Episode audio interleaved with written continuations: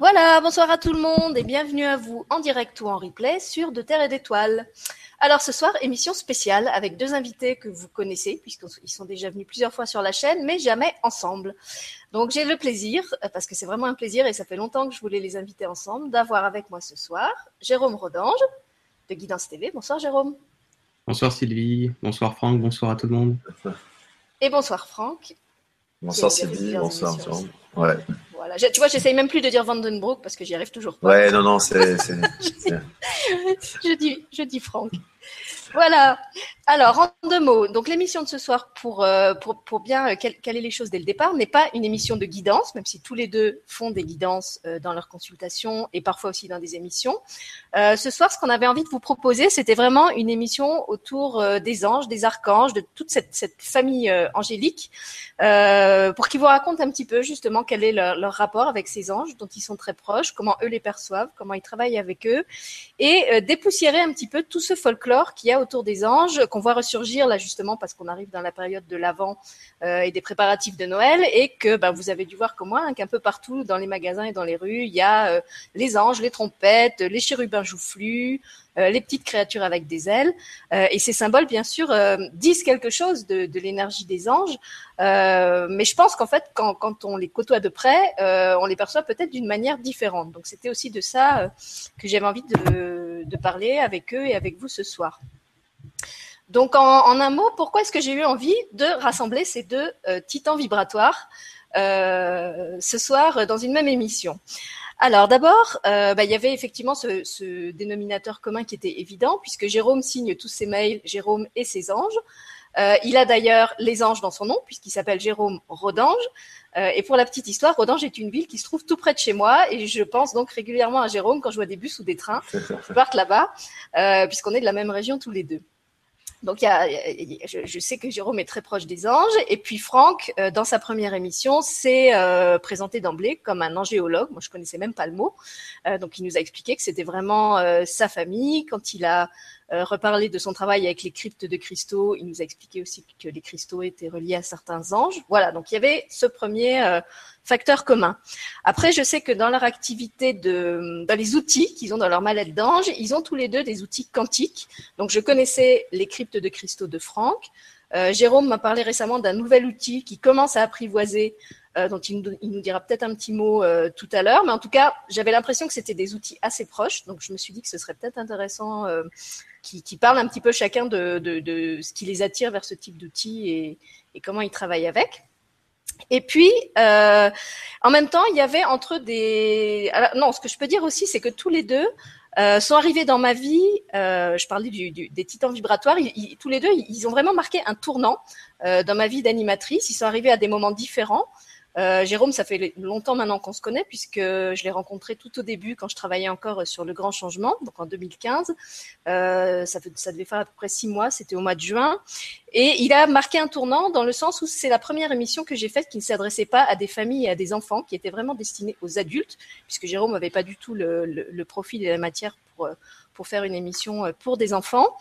Euh, c'est aussi avec Jérôme qu'on s'est retrouvés embarqués ensemble dans l'aventure des Vibra-capsules que vous avez peut-être euh, suivi et que j'aurais jamais pu conduire sans lui parce qu'à l'époque j'avais pas du tout confiance en moi et il m'a vraiment fallu cette cette assurance et cette solidité de Jérôme pour qu'on puisse conduire ça ensemble.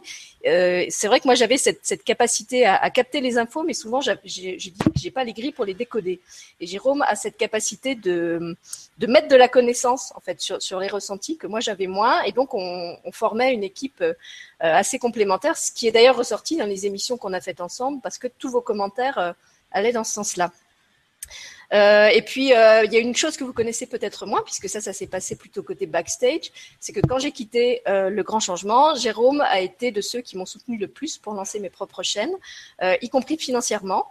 Euh, et je tiens à le mentionner ce soir, euh, pas pour l'anecdote, mais parce que ça, je trouve que ça en dit long. Ça en dit long sur, sur la personne qu'il est, sur l'être qu'il est.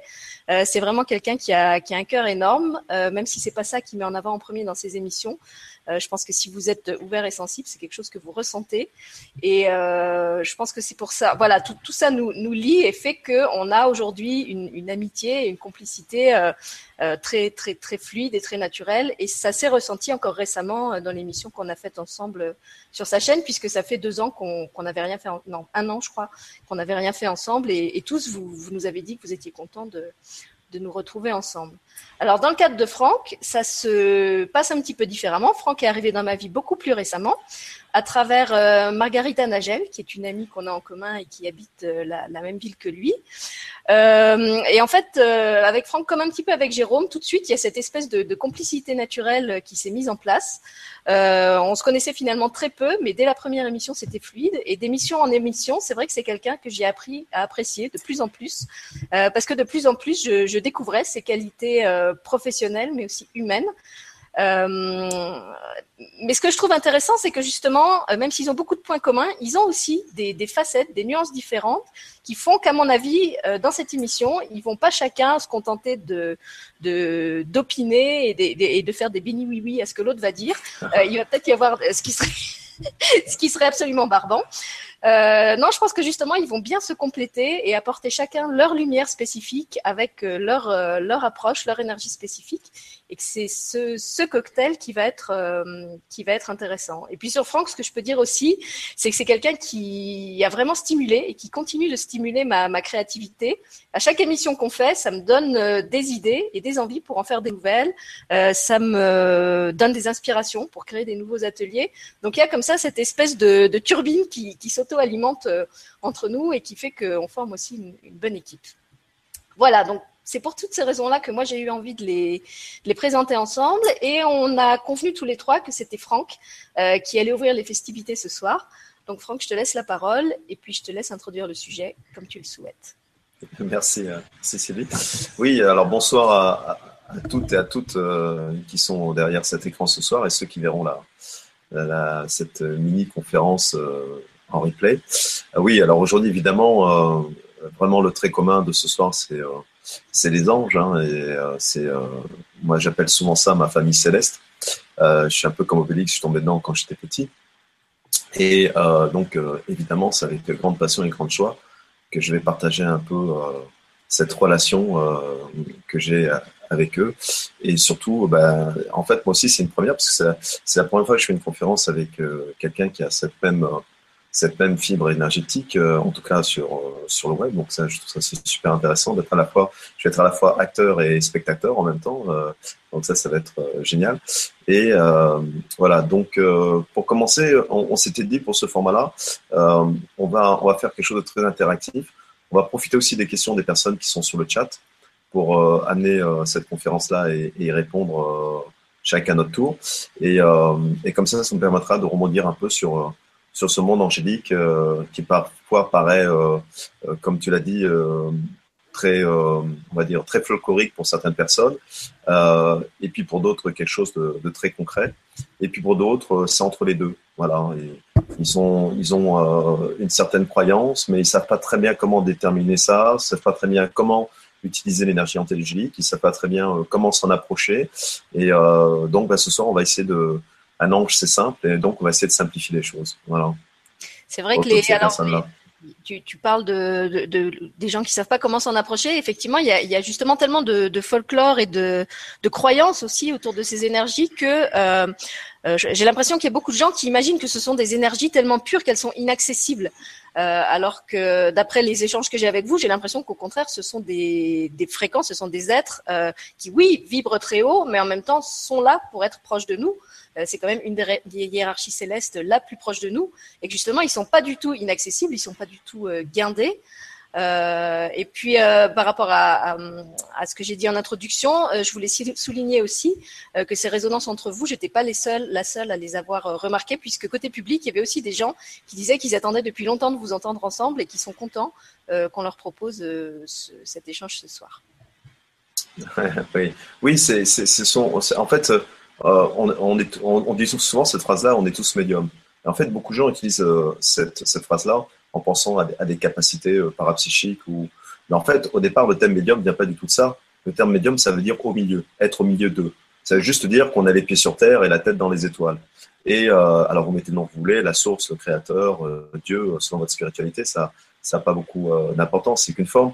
Mais il avait, lui, il, il, avait très bien, puisqu'il a été quand même au, départ du processus, il s'est dit, comme je vais mettre ces âmes-là entre les deux, il faut un intercesseur entre moi et eux. Et c'est pour ça que, en fait, euh, il a créé ce qu'on appelle les anges. Et je dis toujours dans mes conférences, attention, le mot ange, c'est pas la, c'est pas la nature de, de l'énergie qu'on va parler, c'est une fonction.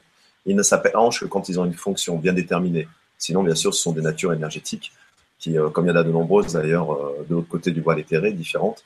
Et c'est une partie des natures énergétiques qui existent dans l'univers.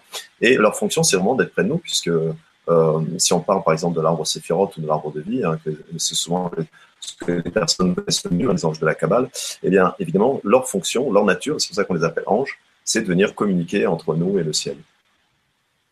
Oui, ce que j'ai oublié de, mentionner aussi en début d'émission, c'est que vous n'avez pas euh, rencontré les anges au même moment de votre vie, puisqu'en fait, toi, tu nous avais expliqué, Franck, que dans ton parcours de vie, les anges ont toujours été là, tu as toujours eu conscience que c'était ta famille et tu jamais perdu le contact avec eux.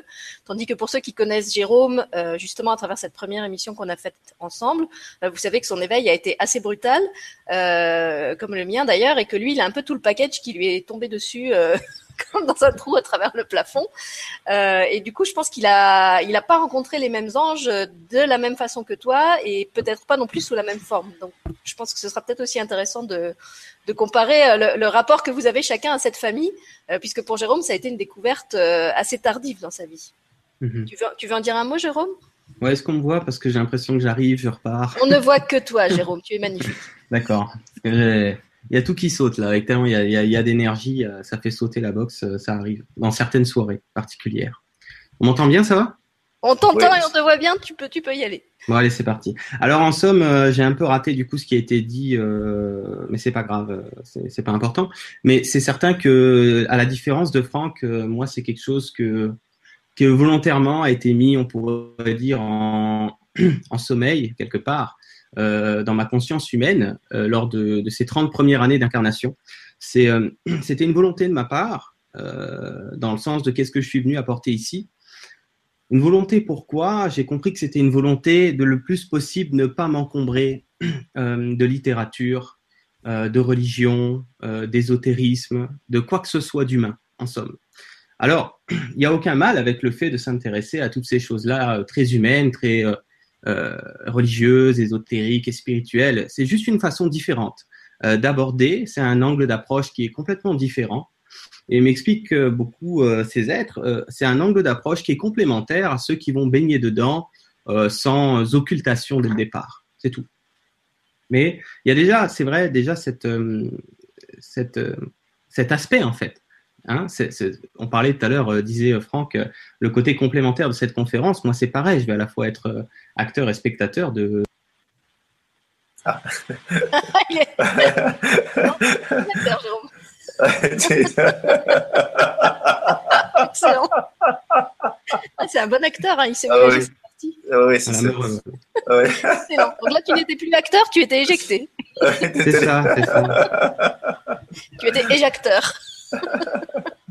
alors, on m'a entendu jusqu'où, alors, pour le coup? Bah, jusqu'à, Pratiquement jusqu'à la fin. Euh, c'est juste les derniers mots là où ça. Oui, voilà. Donc en somme, euh, ça le fait jamais. Hein. Le, truc comme ça avec Internet, ça me le fait jamais. Bon, y a, ça joue beaucoup en fait. C'est important en fait. De, ils me disent euh, d'aussi parler. on aura l'occasion avec Franck tout à l'heure du côté joueur, du côté. Il y a un humour en fait. C'est c'est bien simple. C'est la lumière qui a inventé l'humour.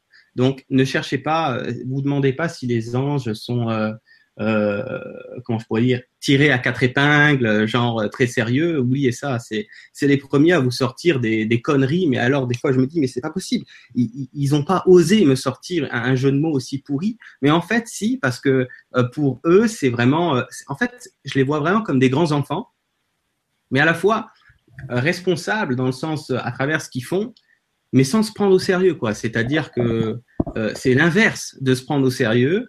C'est vraiment dans une dans une pétillance quelque part euh, qu'ils font ce qu'ils ont à faire et ils sont dépourvus de ce que l'homme connaît à travers son ego, c'est-à-dire ils sont dépourvus de tout ce qui va être euh, le quand dira-t-on, euh, le, le, le est-ce que ça se fait, euh, est-ce que ça se fait pas. c'est c'est des grands enseignants, c'est-à-dire que il y a qu'à regarder des, des petits enfants, ils sont beaucoup plus proches. On a été très proches petits enfants de ces énergies.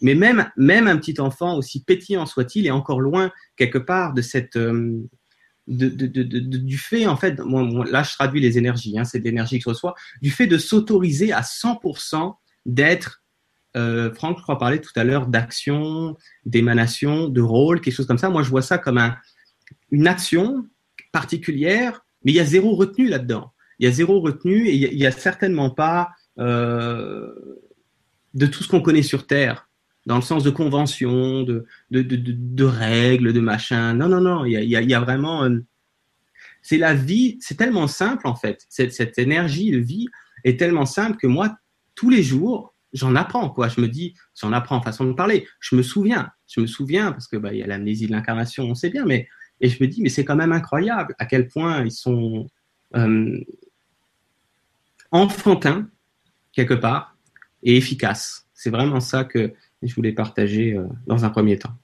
Voilà, c'est pour ça que je disais tout à l'heure en début d'émission que le but de l'émission, c'était de, de, de, alors pas de désacraliser, mais justement de déconstruire un petit peu toutes ces croyances euh, qu'on a autour des anges. Donc, comme tu l'as, comme tu l'as dit et comme je l'ai dit aussi au début, effectivement, le fait qu'on les représente par des, souvent par des petits enfants euh, et eh ben c'est sûrement en lien avec cette énergie très joueuse, très enfantine et aussi euh, l'enfance, c'est aussi l'innocence, c'est la pureté.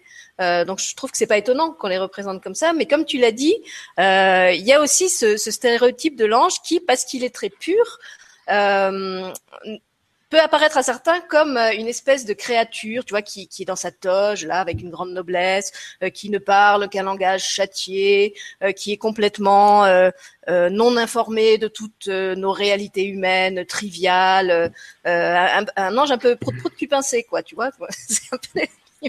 un ange costard cravate tiré à quatre épingles qui serait là avec son petit attaché caisse et il ne voudrait pas trop se mouiller dans nos turpitudes d'incarner de la 3D. Et euh, ce qui ressort en fait bah, des échanges que j'ai avec vous, euh, c'est justement ils sont ils sont pas du tout euh, ils sont pas du tout comme ça. Je suis sûre que Franck a, des, anecdotes à nous raconter de blagues que lui a faites sa famille angélique. Bah, disons que alors et, ça c'est très intéressant parce que tu vois j'ai l'impression, et, ça c'est génial, parce que je ne sais pas si vous vous rappelez euh, euh, cette série Amicalement Vôtre, où euh, tu avais des lieux compétents et, de structures différentes. Et c'est un peu ce qui se passe ce soir. Parce que ce qui est génial, c'est que moi, je, hein, dans mon parcours plusieurs fois, été dans le dôme de l'église catholique pure et dure. Hein. J'ai fait être prêtre, donc je, connais bien la maison. Hein. J'étais chez les adorateurs de la Vierge Marie, chez les marianistes. Et donc, euh, dans ma foi, dans mon mysticisme, je l'ai connu par ce parcours initiatique euh, euh, de l'Église. Et, et, j'ai connu le parcours initiatique des anges par l'Église aussi. Et évidemment, si je suis là ce soir, c'est que j'ai fait ma révolution intérieure. voilà. D'ailleurs, souvent, je me, je, je, je, me présente souvent aux gens comme le Che Guevara angélique. Ce que j'allais dire, c'est hein le Che Vandenbroek. voilà, c'est le Che Vandenbroek, le Che Guevara angélique. Ceci dit, il y a une chose qui est, qui est, qui est géniale, par exemple, dans ce que Jérôme a dit, c'est que euh, les, anges, c'est des vrais caméléons. Et en fait, euh, ils s'adaptent à la nature de l'âme et à l'expérimentation de l'âme qui est là. Et, un ange, par rapport à une âme médecin, euh, ne fonctionnera pas de la même façon qu'un ange par rapport à une âme chef d'entreprise ou par un homme par rapport à, une âme artiste. Où, il va vraiment se calquer s'adapter à la personnalité de, de la personne. Et s'il faut de la rigueur, il y en aura, mais pour mieux parler à la personne. Et s'il faut de, de, la joie et euh, des petites plaisanteries, eh bien, il y en aura pour mieux calquer à la personnalité de la personne. Parce que ce qui est important pour l'ange, c'est pas tellement la forme qu'il va prendre, c'est que le message soit bien euh, compris et surtout euh, digéré euh, par la personne qui le reçoit.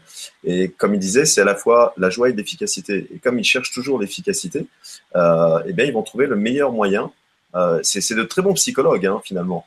Euh, c'est des psychologues célestes hein, et euh, ils vont trouver le meilleur moyen qui va parler à la personne parce que c'est des radars à, à émotion et à sensation et ils vont vraiment s'adapter à, à l'âme de la personne et à son expérimentation.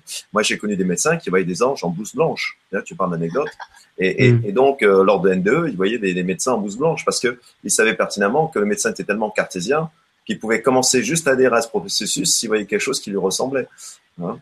Voilà. Mhm. Et euh, ça, c'est assez intéressant. Mais est-ce que ça c'est spécifique aux anges ou est-ce que finalement c'est spécifique à toutes ces énergies qui entrent en contact avec nous? Parce que alors moi je connais pas bien les anges, par contre euh, avec mon fils on, est très proche des dragons et je pourrais dire la même chose des dragons. Tu vois, il y a des dragons qui sont très joueurs, il y a des dragons qui sont très solennels. Donc est-ce que finalement euh, quand c'est entités ou ces énergies essayent d'entrer en contact avec nous, elles, ne le font pas justement en fonction de nos filtres, en fonction des, référentiels qui sont les nôtres, pour, comme tu dis, se, mettre à notre portée et pour qu'on les perçoivent en, accord avec ce qui est notre, notre réalité du moment.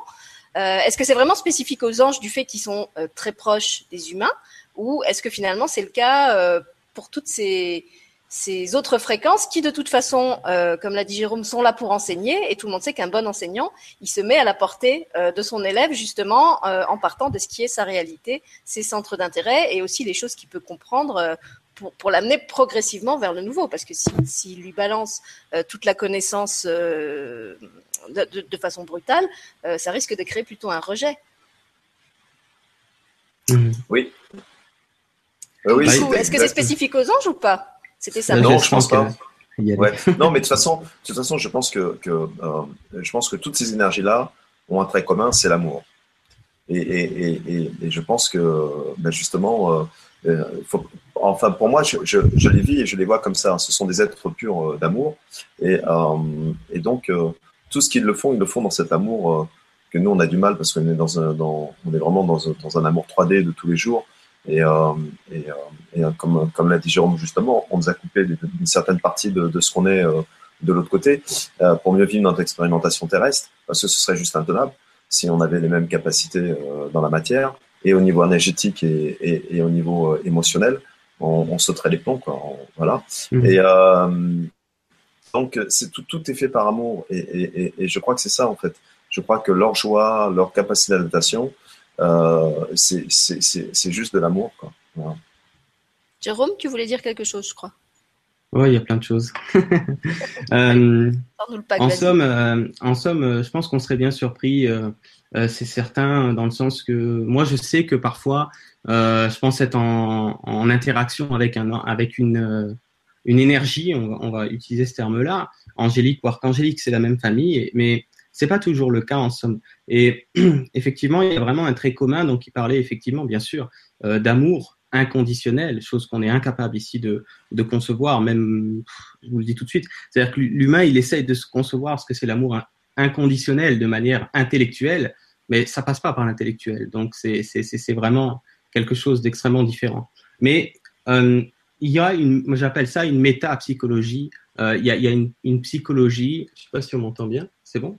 Oui, oui, on t'entend bien. Ouais, je te vois tout figé. il y a vraiment une métapsychologie en fait qui est fantastique dans le sens que moi je suis passionné par euh, leur façon qu'ils sont en train d'essayer de me de, de, de m'amener les choses euh, un petit peu comme un, un joueur d'échecs au sens euh, cosmique du terme et qui est un échiquier gigantesque et qui sait exactement, comme disait Franck, en fonction de l'individu, de ce qu'on veut amener, de, de, de, de, quel est l'objectif, comment je vais comment je vais le prendre par la main quelque part et, l'amener et, dans, dans, dans une direction favorable à ce qu'il est venu mettre en place. Parce que c'est vraiment ça dont il s'agit, quoi. C'est en cela vraiment qu'ils vont vraiment s'adresser, que ce soit encore une fois les anges ou d'autres êtres. Il y en a tellement. Si les gens savaient à quel point il y a de races de lumière, ils prendraient peur. Il y a, beaucoup plus qu'il que y a de races humaines, hein, si on veut, si on veut parler de ça. C'est, ça foisonne, c'est incroyable mais aussi savoir que ces êtres-là, d'autres races qui ne sont pas dites de famille angélique comme telles,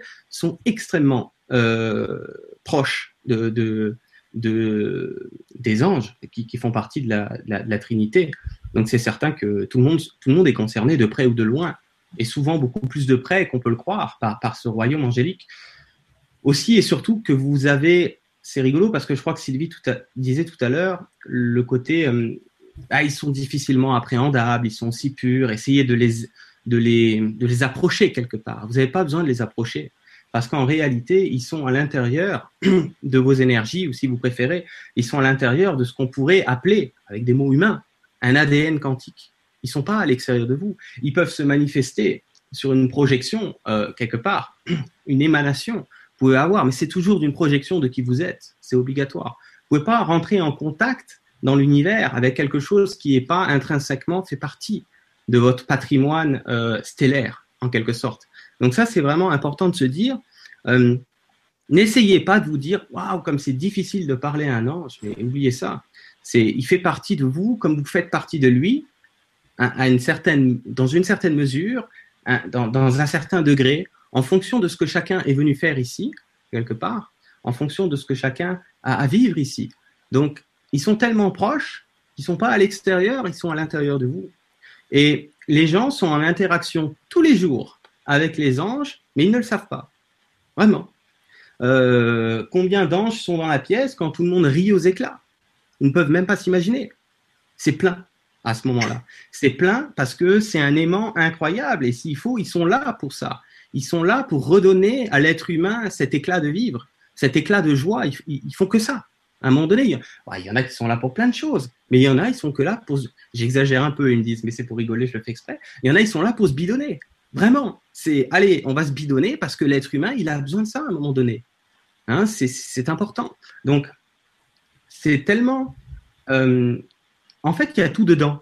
Dans un an, vous allez retrouver un, enfant, un, adulte, un sage, un, scientifique, un, psychologue. Euh, il a toutes les casquettes, quelque part. C'est impressionnant. Et, nombreux autres êtres de lumière euh, ont aussi cette métapsychologie et cette façon de nous prendre. Ben, c'est pas étonnant en même temps. Ils, ne souffrent pas comme nous, entre guillemets, là, quand je dis souffrir, en même temps, c'est faut dire les mots. Ils ne souffrent pas comme nous d'amnésie. Ils ne souffrent pas comme nous d'une carence dans nos potentiels, euh, on va dire, euh, originels qui sont les nôtres. Il n'y a pas de résistance, il n'y a pas de filtre dans, dans ce que eux ils vivent. Donc ils sont en plein potentiel quelque part d'exprimer ce qu'ils ont à exprimer dans la forme dans laquelle, dans, dans laquelle ils vivent.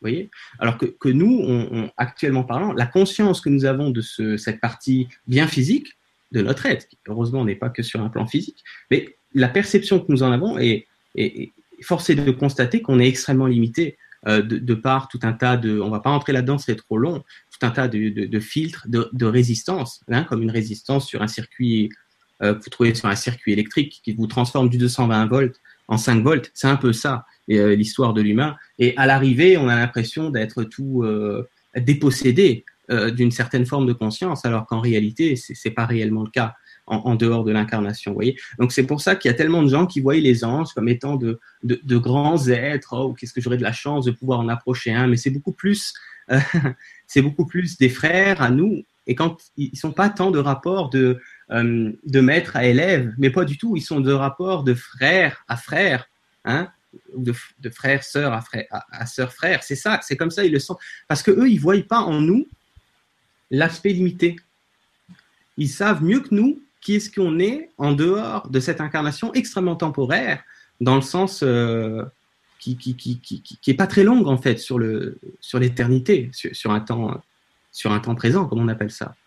Donc, on se trompe, je pense, quand on a des idées préconçues en ce qui concerne euh, une sorte de distance qui pourrait y avoir entre nous et ces êtres-là, alors qu'il n'y en a absolument aucune. C'est-à-dire que c'est vraiment, ils sont en nous, comme nous sommes en eux.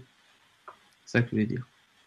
Je te remercie Jérôme. Et alors du coup, j'aimerais bien avoir le point de vue de Franck là-dessus parce que alors c'est vrai que Jérôme et moi, on a des parcours très proches. On était tous les deux athées. Euh, on est entrés dans la foi ou l'éveil ou peu importe comment on appelle ça de manière très brutale. Euh, et donc on a tout découvert un peu à chaud. Euh, et avec nos moyens du bord. Pour Franck, comme il a expliqué, c'est un parcours complètement différent. Il est passé par l'Église, euh, où j'imagine qu'il a entendu un tout autre discours. Et en même temps, il est thérapeute quantique. Donc, ce que tu viens de dire là par rapport aux, anges qui sont à, l'intérieur de nous, je pense que ça doit trouver des échos aussi en lui. Donc, Franck, je te passe la parole et je te laisse euh, répondre à ce que Jérôme vient de dire. Oui, alors, pour, faire très court, dans l'histoire des religions, qu'elles soient judaïques, musulmanes ou, ou, ou, catholiques, certaines religions ont ont plus ou moins mis euh, l'ange en valeur euh, dès le départ. On sait qu'il y a des premiers écrits les plus anciens, par exemple, euh, de la Bible, ce qu'on appelle la Bible à l'heure actuelle, qui s'appelait autrement à l'époque, eh bien, l'ange avait une grande part. Il y avait pratiquement des récits d'anges dans toutes les pages. Et puis, la, religion catholique a voulu mettre la lumière à une certaine époque sur la Trinité, Dieu, le, Fils de l'homme et le Saint-Esprit. Donc, il a diminué la part de l'ange dans les récits pour mettre plus en lumière cette Trinité-là. Donc, ils ont coupé des passages entiers du monde angélique. Et il y a certains passages, évidemment, qui sont importants, qui sont les bases de, la religion catholique, qui n'ont pas pu couper. Euh, c'est euh, l'ange pour Moïse, ça va être l'ange pour Abraham, ça va être l'ange pour Marie qui annonce le, Fils de Dieu pour les, catholiques. Donc ces passages-là, ils n'ont pas pu les enlever parce que ça met en valeur la Trinité. Et, voilà. D'ailleurs, il faut savoir que dans la théologie catholique, les prêtres pendant la messe, vous ne le savez pas, mais les prêtres pendant la messe appellent les anges.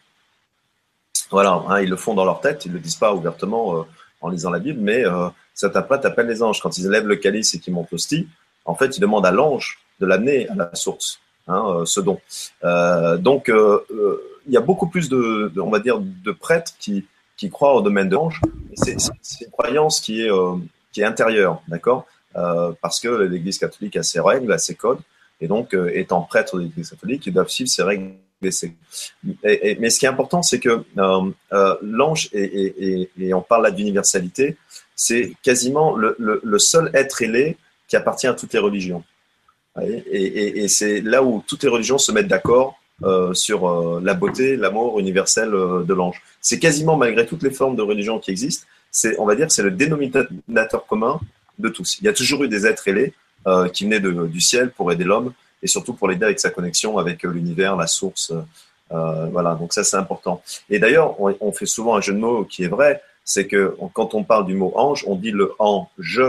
Donc ça rejoint ce que Jérôme a dit. Hein, L'ange, c'est le ange, il est en nous. Hein, c'est important. Et on a tous évidemment de l'ADN angélique.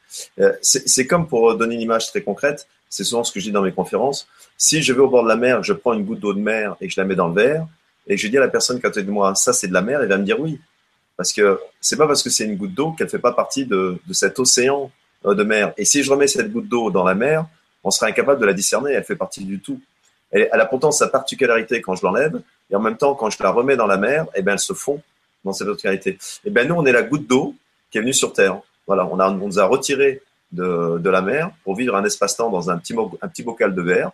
Et puis après, on retourne dans cette universalité, dans ce tout euh, parmi euh, bah, toutes ces énergies euh, qu'on a parlé, qu'elles soient angéliques ou autres. Donc évidemment, j'adhère tout à fait à, ce que Jérôme a dit. On, est vraiment en connexion constamment avec eux parce qu'on est ça aussi.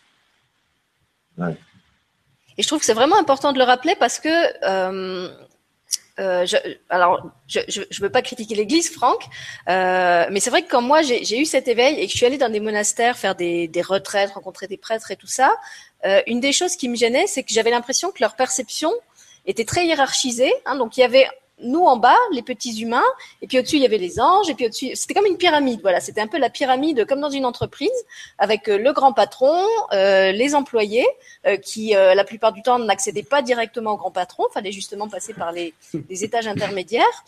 Et, et c'est quelque chose qui continue de beaucoup me déranger quand, quand j'entends les gens parler des guides, parce qu'en fait moi je n'ai jamais ressenti les guides comme des, des présences extérieures. C'est-à-dire que la, la guidance, quand elle me vient, elle vient toujours de l'intérieur. Donc quelque soit la forme qu'elle prenne, que ce soit la forme d'un ange, que ça soit la forme d'une autre. Euh, euh, d'ailleurs, la plupart du temps, je ne sais même pas qui c'est ou ce que c'est. Je, ressens juste qui est là et, ce qui parle à travers moi.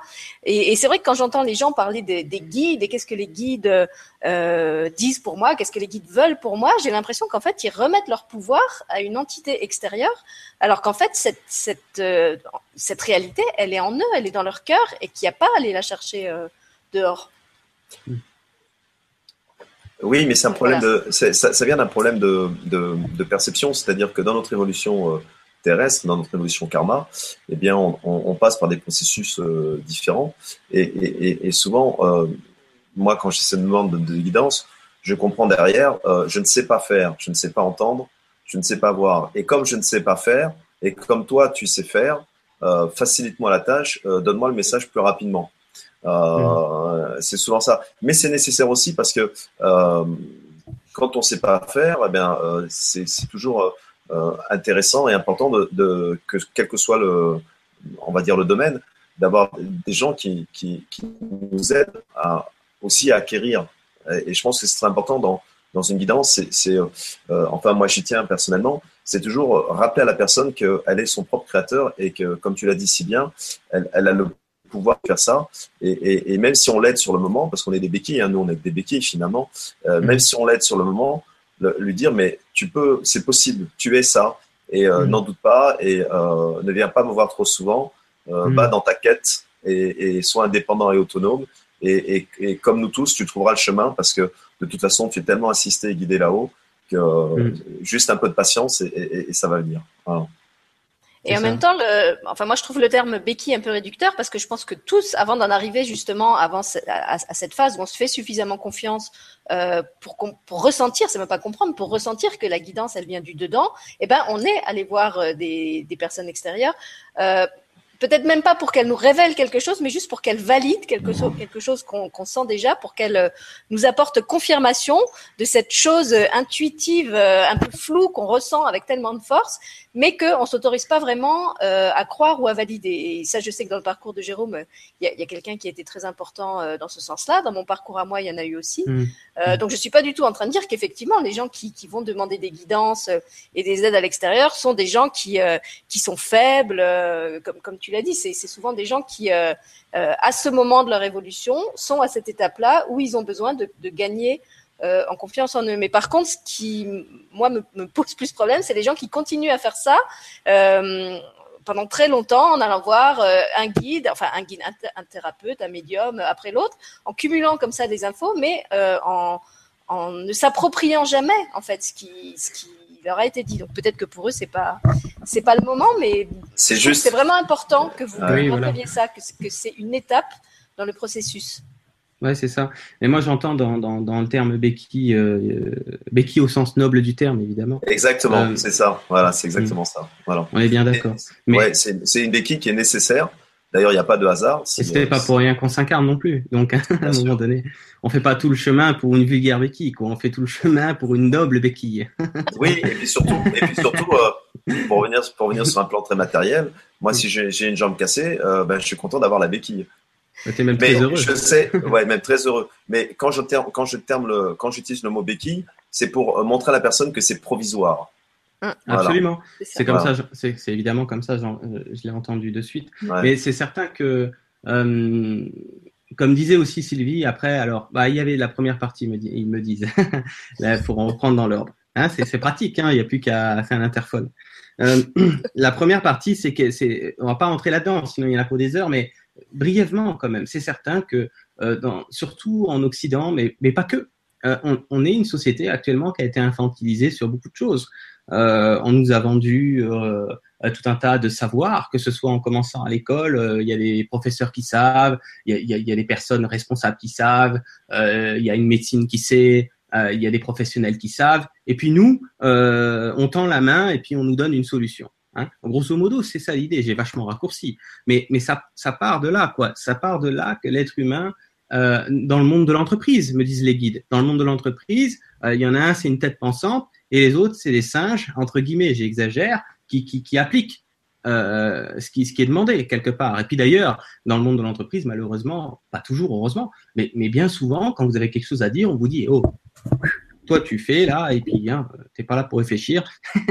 et donc, on, on, est vraiment dans une société aujourd'hui qui a besoin de, de, de, de, de ces nobles béquilles pour, pour se rappeler qu'en fait, eux aussi, initialement, eux aussi, ils ont une guidance. Et c'est incroyable à quel point mais Franck, euh, c'est certain qu'il vit exactement la même chose que moi.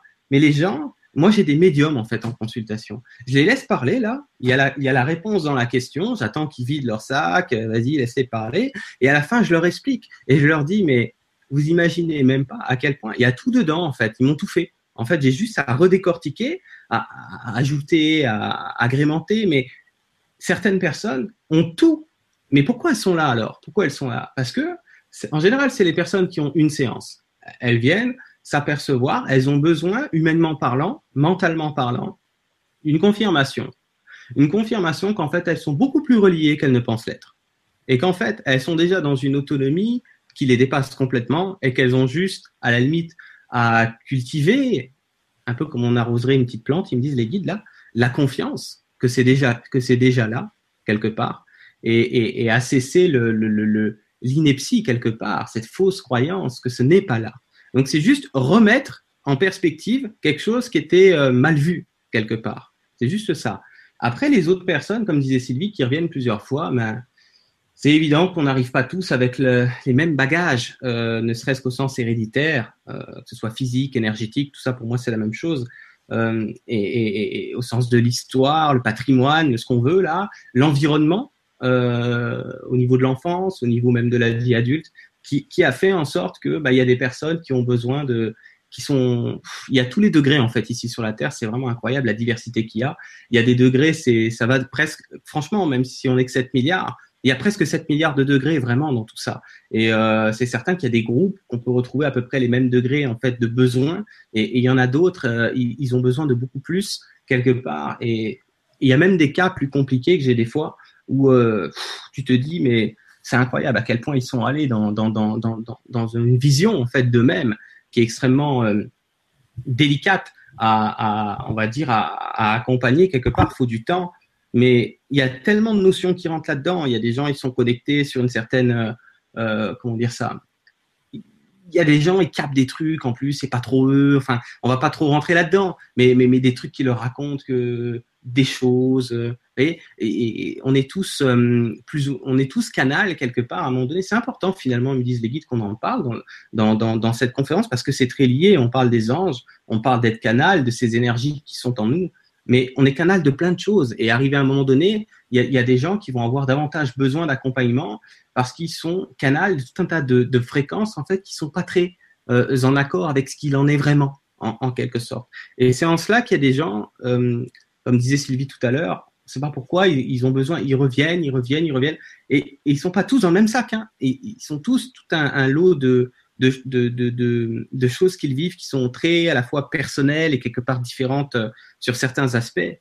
Mais c'est comme si, euh, comme disait Franck tout à l'heure, les anges vont avoir cette capacité à prendre chaque personne comme un cas à part. Et bien, je pense que notre rôle en tant que béquille, c'est d'essayer d'avoir cette faculté de les prendre dans, nos guidances à chaque personne comme un cas à part aussi. De toute façon, je crois, que finalement, on ne se construit pas sans les autres. Et, euh, comme tu as dit justement, euh, dans nos parcours de vie, même moi, euh, on a tous des hauts et des bas, et c'est toujours. Et, et, là, quand on parlait d'ange dans l'amour et d'ange farceur, il nous faut rencontrer les bonnes personnes au bon moment à chaque fois. Et il n'y a pas de hasard quand quelqu'un va aller voir Jérôme ou quand quelqu'un va aller me voir. Il rentre pas dans notre cabinet par hasard. C'est c'est euh, c'est tout un processus. Il y a toujours l'ange derrière. Moi, quand quelqu'un ouvre la porte et me demande une guidance, euh, je vois l'ange qui me dit "T'as vu, je te l'ai amené avec un clin d'œil." Tu vois? Oui, c'est ça. Euh, voilà, c'est ça. et, et, et, et, je, et je crois que c'est important. Comme moi, quand il m'amène chez, chez d'autres personnes qui vont éveiller des choses en moi dans spiritualité ou dans mes périodes de doute ou de crainte ou de peur, comme n'importe quel être humain, quand je vais rencontrer quelqu'un qui va essayer ça pour moi, quand je vais aller chercher ma béquille, parce que euh, voilà, on va tous chercher aussi des béquilles et c'est important.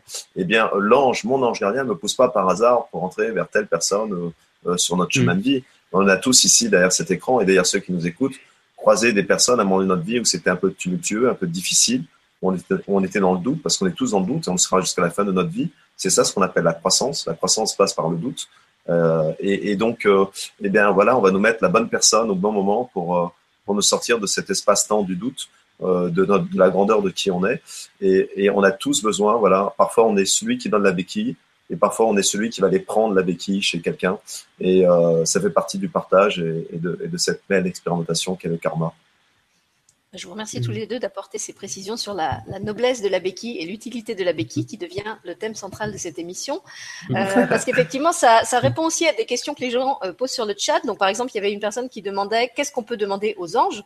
Donc, en fait, je crois que vous l'avez déjà plus ou moins dit, puis, puisque les anges euh, s'adaptent à la personne qui, qui, est en face et puisqu'ils sont multicasquettes, en fait, je pense qu'on peut leur demander euh, de l'aide pour tout, pas que de l'aide d'ailleurs. Euh, et ce que je trouve intéressant aussi dans ce que vous venez de rapporter, c'est qu'on, il y a une personne qui demandait comment est-ce qu'on sait que notre ange ou nos anges communiquent avec nous. Et là aussi, j'ai l'impression qu'il y a un certain paquet de croyances. On s'imagine que quand l'ange nous parle, euh, bah, comme je disais, il arrive avec sa trompette, hein, il fait, son alléluia. Euh, Salut, c'est moi l'ange, j'arrive. Tu me reconnais, tu m'entends bien? Ouais, non, attends, j'ajuste la ligne. Et que voilà, il, il va s'y prendre d'une manière particulière, alors que comme vous l'avez dit, euh, les anges se manifestent de plein de manières très subtiles et très discrètes. Euh, Jérôme a parlé des, des, pièces où les gens rient, toi tu as parlé des gens qui viennent te voir en consultation, euh, des rencontres, effectivement, ces rencontres clés dans notre vie, euh, où souvent après coup on se dit mais c'était pas un hasard, c'est pas possible, c'était tellement énorme que cette personne-là arrive à ce moment-là de ma vie où je vivais ce défi-là. Il euh, y, y, a des personnes humaines, hein, je parle aussi, qui, qui clairement dans nos vies sont comme des anges euh, qui, qui, sont là au carrefour du chemin et qui nous guident. Et c'est en ce sens-là aussi, je trouve qu'on est tous euh, euh, solidaires, comme l'a dit Franck. Il y a effectivement les anges qui aident tout un chacun, mais il y a aussi nous qui, guidés par nos anges, devenons à certains moments l'ange de quelqu'un d'autre parce qu'on est, on est inspiré en ce sens-là. Et là aussi, la, la frontière est, est, beaucoup moins nette que ce qu'on pourrait croire entre ces, ces, grandes créatures savantes et nous, petits humains, qui ne, qui ne savons rien et qui ne pouvons rien faire. Mmh. Oui, d'ailleurs, dans l'expression populaire, euh, quand quelqu'un nous aide, on lui dit souvent T'es un ange. Mm. merci, tu es un ange. Et donc, ça veut bien dire ce que ça veut dire. enfin, moi, personnellement, j'ai rencontré plein d'anges, êtres humains dans ma vie et, constamment et, euh, et euh, qui m'ont assisté, qui m'ont aidé, qui m'ont poussé, qui m'ont donné énormément de choses. Et, euh, et, c'est important parce que finalement, parfois, souvent, moi, si je suis en colère ou si je suis fâché contre une personne, la seule chose qui, qui, qui me, qui me calme, c'est quand je regarde la personne, mon ange dit, elle a un ange aussi. voilà. Et d'un seul coup, ça fait baisser ma, ma colère ou ma frustration ou mon mmh. impatience vis-à-vis de cette personne-là. Et, j'essaie toujours de. Et ça, c'est une petite technique très pratique que, je vous conseille. Si un jour vous êtes énervé euh, ou quelqu'un vous a fait quelque chose et que vous, ça, ça vous fait l'effet miroir et que euh, voilà, ça, ça montre euh, certaines failles qu'on a en nous. essayez de voir plus la personne comme une personne humaine, mais comme le enjeu qui est en elle et qu'elle a un ange aussi derrière elle.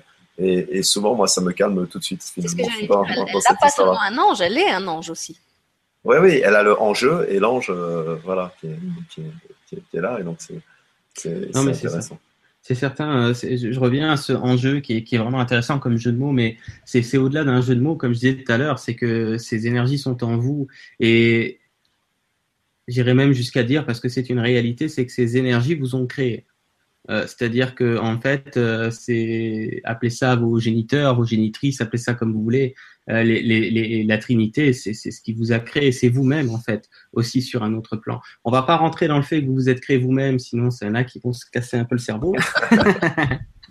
on va pas aller jusqu'à là pour aujourd'hui, mais en tout cas, euh, dans, dans, dans, dans, ces parts en fait que vous êtes en dehors de cette incarnation, de ces incarnations temporaires, euh, vous êtes littéralement la lumière. Alors après, de dire que vous expérimentez euh, telle dimension, tel royaume angélique ou pas, on s'en fout un peu, dans le sens que tout fait partie de la Trinité. En tout cas, je parle au sens de notre galaxie. Moi, je sais pas trop ce qui se passe. Je sais qu'il y a plusieurs univers, qu'il y a plusieurs super univers. J'ai pas tout euh, là comme ça en, en conscience dans, dans, cette petite vie humaine que j'ai, mais c'est pas important d'aller jusqu'à là. Ce qui est déjà important de se dire, c'est que vous êtes divin. Essayez pas de se dire waouh comme c'est chouette de pouvoir rencontrer un être divin. Vous en êtes un. Il vous suffit de vous regarder le matin dans la glace. Vous voyez?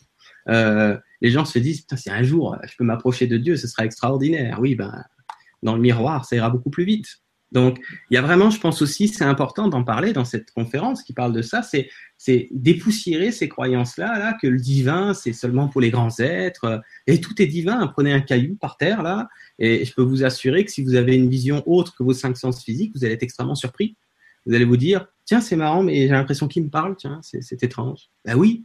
Donc, hein, il y a eu tout un tas de, c'est normal, euh, d'occultation, c'est voulu de la part de l'expérience, il n'y a pas de souci. Mais alors pourquoi on parle de ça aujourd'hui si c'est voulu hein, Parce que je les entends parler ici. Ben, c'est que il y a un temps pour tout. Il y a un temps pour vivre l'expérience sur plusieurs, euh, sur tout un cycle, en l'occurrence, d'incarnation au pluriel. Et il y a un temps pour commencer à s'ouvrir. Il y a un temps pour commencer à se dire et s'il y avait, et s'il y avait, et s'il y avait plus grand que ce que je vois, et s'il y avait plus grand que ce que j'entends, parce qu'il y a des périodes pour tout.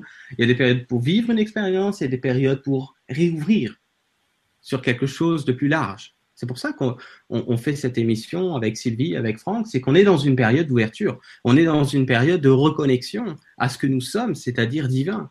Et si on parle aujourd'hui des anges, c'est très très bien, mais je suis obligé de le faire. C'est d'inclure euh, ceux qui sont sur les flancs. C'est-à-dire, vous avez d'un côté euh, l'énergie mariale et vous avez d'un côté l'énergie christique. Ça forme une unité. Certains disent la Trinité, j'aime bien appeler ça la triunité.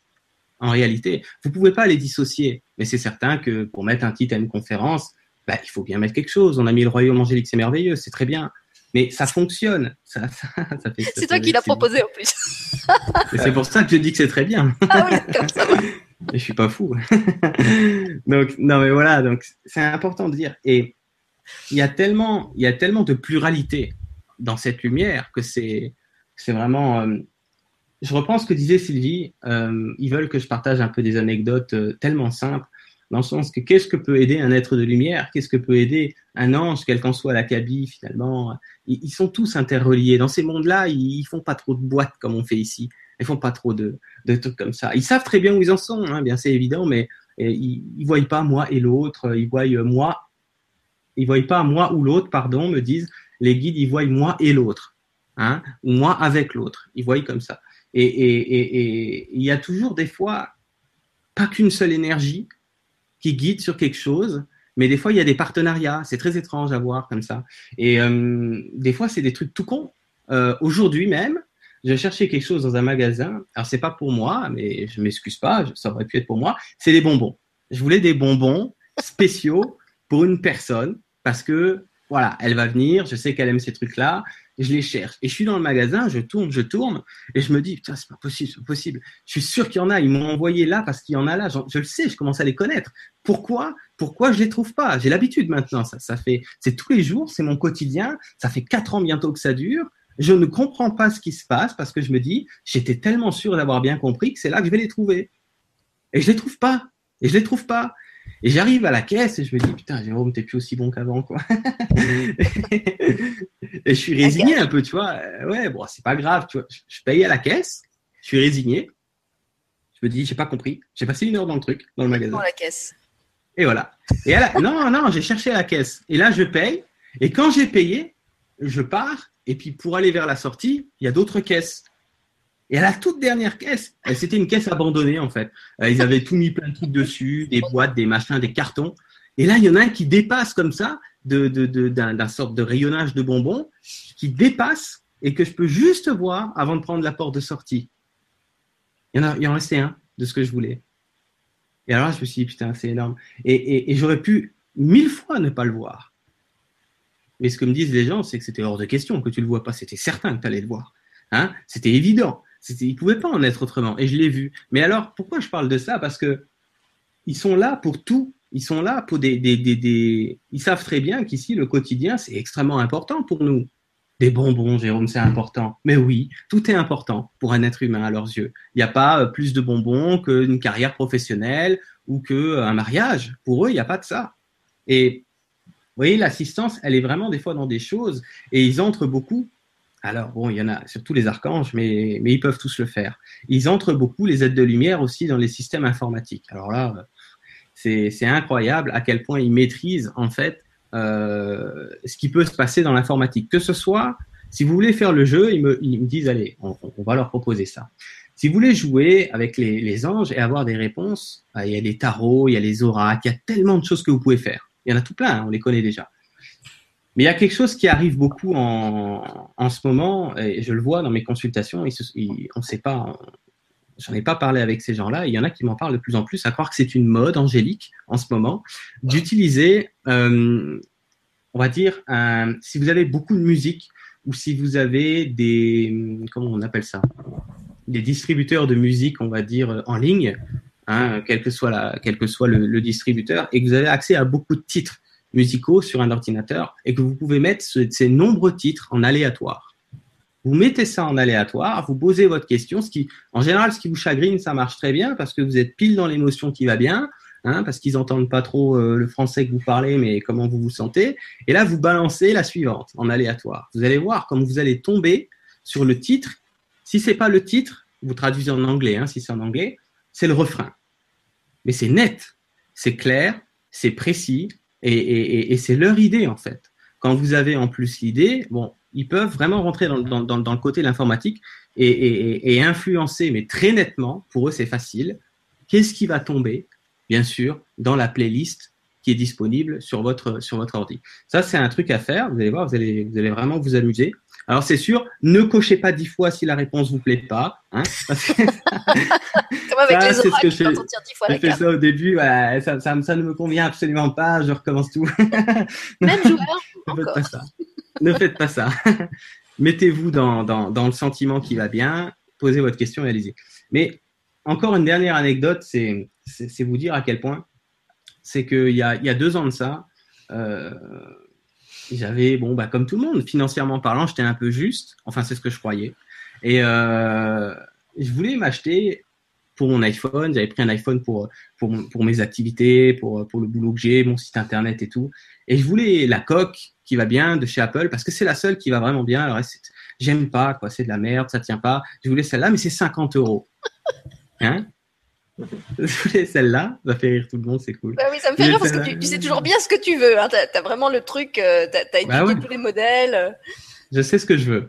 Je vais dans un magasin, hein, pour pas citer la marque, et je vais là-dedans, il y a la coque, 50 balles. Et je me dis, fais chier, parce que mon mental se dit, voilà, c'est 50 balles en moins, blablabla. Ok, très bien. Euh, et et, et j'arrive pas à partir sans. Ça me fait chier, hein. mais j'arrive pas à partir sans. J'avais deux articles, un câble à 10 balles, hein, un câble audio à 10 euros, et cette coque à 50 euros. Je n'arrive pas à partir sans, c'est viscéral. Je me dis, mais sortez de mon corps. je n'arrive pas à partir sans. Ils étaient dans mon corps. Hein. Je pouvais pas. Et je la prends quand même en me disant, ouais, ben voilà, il y en a pour 50 balles. Enfin voilà, le, le mental dans toute sa splendeur. J'arrive à la caisse. C'était il y a deux ans. J'entends bien, je m'en souviens parce que ce qui s'est passé après, j'avais la mémoire fraîche et j'ai pu m'en souvenir du fait que c'était très frais ce qui s'est passé. J'entends bien les deux bips de la scanette au niveau de la caissière. Il y avait deux articles, deux bips. C'est pas compliqué. Moi, je paye en carte bleue, et comme tout le monde souvent peut-être regarde pas comme moi en carte bleue, je fais mon code, hein, je fais pas autre chose, et je m'en vais. J'ai pas trop regardé le montant. Et quand j'arrive à la voiture, je sais pas pourquoi, j'ai l'idée de, mettre ma main au fond du sac, de sortir le truc que je fais jamais, hein, de, sortir le ticket de caisse pour l'analyser, le truc que je ne fais jamais. Et bien sûr, le ticket de caisse, tenez-vous bien, il y avait le câble à 10 euros, mais il n'y avait pas la coque. Et comme ça faisait 20 secondes entre le parking et la caisse, la mémoire était extrêmement fraîche pour vérifier. J'avais entendu deux bips, très nettement. Il n'y était pas. Donc ça, c'est un sort de clin d'œil euh, qui pour moi était merveilleux dans le sens que j'en avais absolument rien à foutre à ce moment-là de ces 50 euros, que ça aurait été 5 millions, que j'en aurais rien à cirer. C'était vraiment cette interaction que j'ai pu avoir avec eux parce que bah, je suis dans une disposition, une disponibilité, une disponibilité à le, vivre en conscience à ce moment-là. Donc je le vis et, et, c'était vraiment euh, intime quelque part parce que ça fait tellement plaisir. Ça fait des années ici dans cette vie humaine qu'on n'a pas toujours cette relation consciente à ses, frères et sœurs des étoiles. Et pour moi, c'est tellement important. Je me suis dit, putain, c'était une des meilleures journées de ma vie. Pas parce que j'avais gagné 50 balles, mais parce que euh, le clin d'œil, il était magique, en fait. C'est ça, c'est ça qui s'est passé. Donc voilà, si vous avez des achats de Noël à faire, je vous conseille d'aller voir Jérôme et de l'emmener avec vous encore. Ça coûte pas cher. C'est ça. Demain, Jérôme aura tout le monde à sa porte qui veut faire ses courses de Noël. Ouais, alors, c'est euh, oui, c'est évidemment. Euh, moi, souvent, on me demande, mais euh, ben, je fais des ateliers là-dessus aussi, mais comment faire pour leur comment tu fais pour les voir, comment tu fais pour les entendre? Mais ce qu'il faut savoir une chose, c'est d'abord, il y a, y a, un truc qui marche, et, je vais rebondir sur ce que tu viens de dire. Il y a un truc qui marche vraiment bien, c'est le jeu. Les anges sont très joueurs. Et si au départ, vous pensez ne, pas savoir comment ou euh, ne pas savoir entendre ou ne pas savoir voir, il y a une chose, c'est que vous pouvez leur demander tout ce que vous voulez. Et en plus, quand vous jouez avec eux, ils adorent ça. Euh, mettez au défi vos anges. Je dis toujours moi dans la conférence, défiez-les, défiez-les avec humour, avec gentillesse. Euh, c'est très important. Quand on parle par exemple des playlists sur la musique, ou quand on peut parler des livres, on peut parler de quelque chose qu'on entend à la radio ou à la télé. Euh, c'est ce qu'on appelle des synchronicités. Les anges sont très forts dans les synchronicités, c'est leur spécialité. D'ailleurs, il faut savoir qu'ils ont beaucoup de boulot parce que même si c'est dans la joie, ils taffent énormément parce qu'on a une chose qu'on appelle le libre arbitre. Donc tout notre arbitre, on peut changer tous les plans du jour au lendemain et tout est juste. Mais eux, ce sont des architectes et donc quand on change les plans de la maison, eh bien, ils sont obligés de redessiner les plans pour vous amener là où ce qui est bon pour vous euh, dans votre chemin karmique. Et donc, euh, ils ont beaucoup de boulot euh, grâce à ce libre arbitre-là qui est le nôtre. Et ils, sont toujours, ils font toujours des plans sur la comète. Moi, j'en dis toujours, vous faites des plans sur la comète, vous n'arrêtez pas. Et parfois, quand je change d'avis en deux minutes, je leur dis, ça va, je te donne pas trop de boulot, tu vas tout refaire là, tu vas tout dessiner les plans pour moi. Donc, euh, ça aussi, donc c'est amusant. Donc, toujours par le jeu, défiez-les. Moi, j'ai toujours aux gens, faites des petits défis, voilà, testez-les. Euh, montrez-leur que vous avez un peu de doute, vous n'avez pas trop confiance. Euh, ils adorent ça. Ils disent ah bon, tu nous fais pas confiance, tu vas voir de quoi on est capable. Et, et, c'est ce qui va se passer finalement. Et, euh, et, vous allez voir que si vous restez bien ouvert et, bien attentif simplement aux, aux, événements de la vie, vous voyez, il n'y a, pas besoin d'avoir un canal de je les vois ou un canal auditif, c'est juste être attentif à ce qui se passe autour de nous. Et, souvent, les anges communiquent, en fait, ce sont des panneaux indicateurs en autoroute. Moi, je vous dis, quand vous êtes sur une autoroute, euh, bon, maintenant il y a les GPS, mais avant, on regardait les panneaux pour savoir où tourner, où sortir. On, était très attentif à ne pas rater la sortie sur l'autoroute. Et bien, avec c'est exactement la même chose. Il va vous influencer euh, et vous montrer des directions en, vous mettant des petits panneaux d'autoroute. Et, si vous êtes attentif, eh vous allez les voir, vous allez faire le lien entre ce que vous vivez et, encore plus pour le faire, eh bien, soyez très concret dans vos demandes. Et par exemple, la dernière fois, j'ai une thérapeute qui me demandait quand est-ce qu'elle devait arrêter son, ce qu'on a tous vécu, en tout cas une grande partie des thérapeutes que je rencontre. Est-ce qu'on doit lâcher l'ancien boulot pour commencer notre, notre, nouveau travail dans la thérapie? Est-ce que je peux le faire maintenant ou pas maintenant? Je leur dis, mais tu peux avoir la réponse directement pour toi. Euh, et ben, tu, tu demandes euh, à, à tes tu dis, voilà, ben, je donne un exemple, hein, souvent que je donne, et ben voilà, le jour où mon, où, mon, mon, cahier de, de, réservation est plein pendant 15 jours, je sais que c'est le signe pour toi que je peux arrêter mon ancien travail et commencer le nouveau. Voyez, donc c'est quelque chose de très concret, très quantifiable.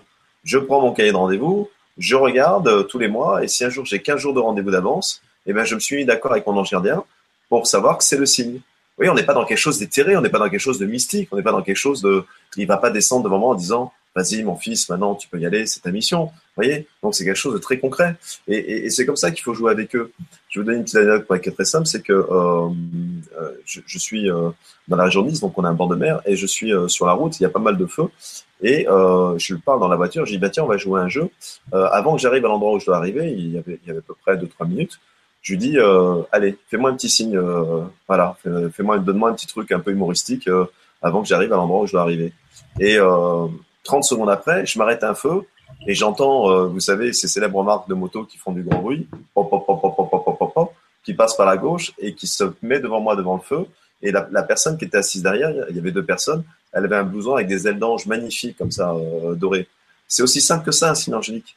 Vous voyez? C'est juste pour dire OK. Et il avait réagi en 30 secondes. Euh, et, donc, c'est ça qui est important. N'allez pas toujours chercher des choses complexes, parce que je dis toujours l'amour, c'est simple. L'amour angélique et l'amour des autres guides, c'est simple. Et, finalement, on va chercher loin euh, ce qui est devant nos yeux, tous les jours. Alors je vous remercie pour ces exemples qui sont effectivement très concrets et très parlants. Donc là, on a justement les exemples de ce qui se passe quand la communication est fluide, quand ça se passe bien, euh, que vous faites une demande à l'ange qui vous répond et que vous entendez sa réponse, quelle que soit la forme dans laquelle il vous la manifeste. Maintenant, il y a une question euh, que j'ai vue sur le chat et je suis sûre que plein de gens se la posent, c'est qu'est-ce qui se passe euh, quand on est en galère dans une situation, qu'on demande l'aide de notre ange et qu'on a l'impression qu'il répond pas? Pourquoi est-ce mmh. qu'il reste comme ça en retrait? Euh, pourquoi est-ce qu'il nous fait vivre cette situation d'abandon ou de, de, solitude euh, Qu'est-ce qui se passe à ce moment-là et pourquoi est-ce qu'il est qu'il agit comme ça hmm. elle, a écrit, elle a écrit il y a cinq minutes parce que j'ai reçu ça il y a cinq minutes. ah bah, il y a peut-être quelqu'un d'autre qui l'avait posté plus haut, je sais pas. c'est ça. Je savais que ça allait tomber. Mais c'est normal que ça devait tomber parce que c'est c'est classique quoi. Je veux dire, c'est mm. normal quoi. Je veux dire, les gens vivent ça. Mais euh, j'avais un membre de ma famille qui me disait ça au téléphone il y a quelques semaines, en me disant Ouais, mais je demande, mais je demande, mais ils n'en ont rien à foutre. Alors, c'est certain que déjà dans cette énergie, alors euh, c'est sûr que ça va être un petit peu difficile d'entendre, mais je comprends parce que moi aussi, moi ça m'arrive. Il faut pas croire. Je suis convaincu que Franck c'est son cas aussi. On a nos périodes et ça arrive plus que les gens croient. On est comme vous. Hein. On a nos périodes où des fois je leur dis mais qu'est-ce que vous foutez là? Il faut y aller là. des fois je leur dis mais le café là c'est pas toute la journée. Hein. Faut travailler les gars. des fois je suis, je suis comme ça avec eux. Mais euh, donc il y a vraiment des moments où c'est des périodes de vie où c'est certain que c'est beaucoup plus difficile euh, d'être dans une réceptivité, c'est certain, euh, que, d'autres moments. Mais c'est certain qu'ils vont pas, ils vont, ils vont pas nous aider comme l'humain conçoit comme tel, parce que l'humain a, une façon d'imaginer une aide très euh, directe, très humaine en quelque sorte. Ça ne veut pas dire que c'est totalement impossible, puisqu'ils peuvent passer à travers un humain d'ailleurs. Ben, souvent, c'est rigolo parce que certaines personnes, des fois, vivent une aide qui passe à travers un humain et, sont restés sur le fait qu'ils n'ont pas été aidés, n'ont pas vu qu'entre-temps, on leur a envoyé un humain et continuent de dire se foutent de ma gueule, personne ne m'écoute, alors qu'en fait, ils ont vécu une aide, en fait, qu'ils n'ont pas, euh, on va dire, euh, euh, calqué sur leur demande. Hein. Donc, c'est vraiment une question d'être attentif, mais surtout en fait, c'est pas ça, ils me disent. Ils, me disent que ça, ça vient après, on s'en fout. Euh, c'est une question déjà. Pour... Ouais, c'est comme ça, ils parlent. Hein. Ce que j'aime bien avec, Jérôme, c'est qu'il y a les mises à jour euh, au fur et à mesure qu'il parle. la version 1, version 2. Exactement. Mais là, ils disent on s'en fout. Pourquoi? Parce qu'il y a quelque chose de plus important à relever pour le côté pratique des choses. C'est que commencez déjà par arrêter de croire que c'est difficile d'être entendu et que c'est et que c'est pas sûr d'être reçu. Faut, faut tout de suite commencer ici, parce que vous êtes à la fois entendu et vous êtes à la fois reçu, même quand vous croyez que vous demandez rien. Parce que quand vous croyez que vous demandez rien, vous demandez tout le temps. Hein? Vous avez une envie. Tiens, euh, moi je savais que j'ai trouvé ces bonbons aujourd'hui avec une aide euh, tierce, peu importe. Mais si vous n'êtes pas au courant, vous vous dites quoi? Ben, Heureusement que je l'ai fait moi-même. Hein voilà ce que vous vous dites. Heureusement que c'est moi qui les ai trouvés, parce que si j'attends sur eux, hein, on n'est pas, pas rendu. Mais, mais c'est faux. Donc, à, un moment donné, il y a toute une assistance qui est là, mais il y a une façon de percevoir cette assistance, de l'évaluer, de l'appréhender. Et, je sais que c'est pas évident. Ça m'arrive aussi. Ça m'arrive aussi de râler. Donc, en fait, moi, ma réponse, en tout cas celle qui, qui passe à travers moi, c'est vraiment vous dire, commencez par arrêter de croire qu'ils sont sourds, que vous n'êtes pas entendu ou que vous n'êtes pas digne. Parce que c'est faux. Ensuite, c'est certain, je savais que cette question allait arriver dans le sens qu'il y a beaucoup de gens qui sont dans une certaine tourmente émotionnelle, euh, dépressive pour certains d'entre eux. Euh, il y a des choses qui se passent. La vie humaine est loin d'être simple, c'est certain. Et, on conçoit tout à fait qu'il y a des gens, euh, ça a été mon cas, ça peut l'être de temps à autre encore, je suis comme tout le monde, qu'il y a vraiment des gens qui sont qui souffrent euh, de façon énergétique, de façon émotionnelle, psychologique. Et c'est sûr que c'est extrêmement difficile à ce moment-là de, de, voir le verre à moitié plein, de voir le petit truc dans la journée, euh, de voir euh, le papillon qui s'est posé sur votre épaule. Parce qu'à ce moment-là, vous êtes tellement mal que vous avez juste envie de vous dire casse-toi, ça con. Euh, alors qu'en fait, c'était quelque chose qui était là pour essayer de vous adoucir. Mais vous avez besoin de passer à travers cette période, parfois, qui est plus lourde que d'autres périodes, pour pouvoir d'un coup commencer à revoir un peu plus, à revoir un peu mieux. Et, donc, il y a des périodes comme ça de down, si on peut dire. Vous êtes vraiment dans un creux. Moi, j'appelais ça le fond du puits. Et, dans le fond du puits, c'est possible. Les anges viendront vous chercher aussi fond où vous êtes. Hein, euh, N'ayez pas peur. Vous pouvez pas faire plus au fond qu'au fond. C'est pas un problème pour eux. Certaines personnes, j'aimerais bien remettre ça au clair, se disent ouais, mais en fait, si je suis pas assez élevé vibratoirement, en fait, ils peuvent pas être entrés en contact avec moi. Mais heureusement que c'est faux, parce que sinon, il y a des gens, ils resteraient dans ce que certains ont baptisé, baptisé les enfers, qui est un niveau vibratoire de conscience, mais vous y resteriez pour toujours. Oubliez ça. Et il vous suffit un moment d'ouverture, une étincelle microscopique d'ouverture pour être récupéré des, des, des, des tréfonds que qu'on ne soupçonne même pas ici en tant qu'être humain, en, tant que chose qui existe, en tant que, que dimension euh, qui existe dans, dans, des profondeurs, dans des lourdeurs. Donc, il n'y a pas besoin de, de, de, de, choses compliquées. Vous êtes toujours entendu, vous êtes toujours reçu, même pour une personne athée, même pour une personne qui se dit ça n'existe pas, même pour une personne qui ne veut pas leur parler, même pour une personne qui dit euh, c'est toujours pareil. Est-ce que vous avez conscience que vous êtes pris en charge ou est-ce que vous n'avez simplement pas encore conscience que vous êtes pris en charge? Mais l'aide arrivera toujours d'une façon extrêmement euh, autre que ce qu'on pouvait croire. Par exemple, la personne a des soucis, elle est triste, elle a quelque chose à régler, euh, elle se dit, je leur demande depuis des mois et en fait, ils m'aident pas. Ok. Et, ils sont en train d'agencer les choses parce que il y a tellement de, nettoyage, euh, euh, comment dire, il y a un gros œuvre, ils me disent à faire énergétiquement. Il y a un gros œuvre. Il y a, un gros chantier. Et en fait, c'est pas quelque chose qui peut se régler dans la journée. C'est impossible. Même s'ils voudraient, c'est pas possible. Et de toute façon, ça rendrait service à personne de vivre comme ça. Et, il y a vraiment toute une écologie dans la guérison qui va commencer à s'amorcer, euh, euh, multipliant les synchronicités et qui va faire que de multiplication en multiplication, vous allez arriver à quelque chose peut-être sur deux ans, oui, et pas sur deux jours. Et à la fin, vous vous direz peut-être même, si vous n'avez pas cette lucidité, bah, heureusement que je me suis pris en charge tout seul. Hein. Bah, ouais, si tu veux, mais ça fait, deux ans qu'on on, tente en synchronicité pour désamorcer graduellement certaines lourdeurs. Voyez Donc, moi, j'avais envie d'apporter cette, euh, cet aspect, en tout cas, par rapport au questionnement que, que tu nous sépares, Sylvie. Alors, avant de donner la, la parole à Franck pour qu'il s'exprime aussi par rapport à ça, moi, je dirais très simplement que euh, parce que j'en ai, j'en ai connu aussi pas mal des puits. Euh, ce que je peux constater, c'est que chaque fois qu'on m'a mise au, au, fond d'un puits, c'était pas pour que j'apprenne, euh, pour que mm. je comprenne qu'au fond du puits, il y a aussi des trésors. Il y a, il y a mm. effectivement les trésors comme ceux qu'on a décrits dans un premier temps, là, ceux qui tombent du ciel de, manière presque miraculeuse. Et puis il y a des moments où en fait on m'a envoyé ces journées dans le fond du puits parce que ben, dans le fond du puits il y a aussi des trésors. Simplement ils sont plus cachés. Il faut apprendre à les, à les trouver. Euh, j'ai l'image du raisin qui, vient. Comment est-ce qu'on fait du vin? En fait, le vin, c'est du raisin qui pourrit. Donc le raisin, le vin, ce truc qu'on va déguster, qu'on va savourer, euh, ben, il y a quand même toute une phase où c'est du fruit qui pourrit, qui macère au fond d'une cuve. Et mm. s'il n'y avait pas cette, cette macération, ça ne deviendrait pas du bon vin.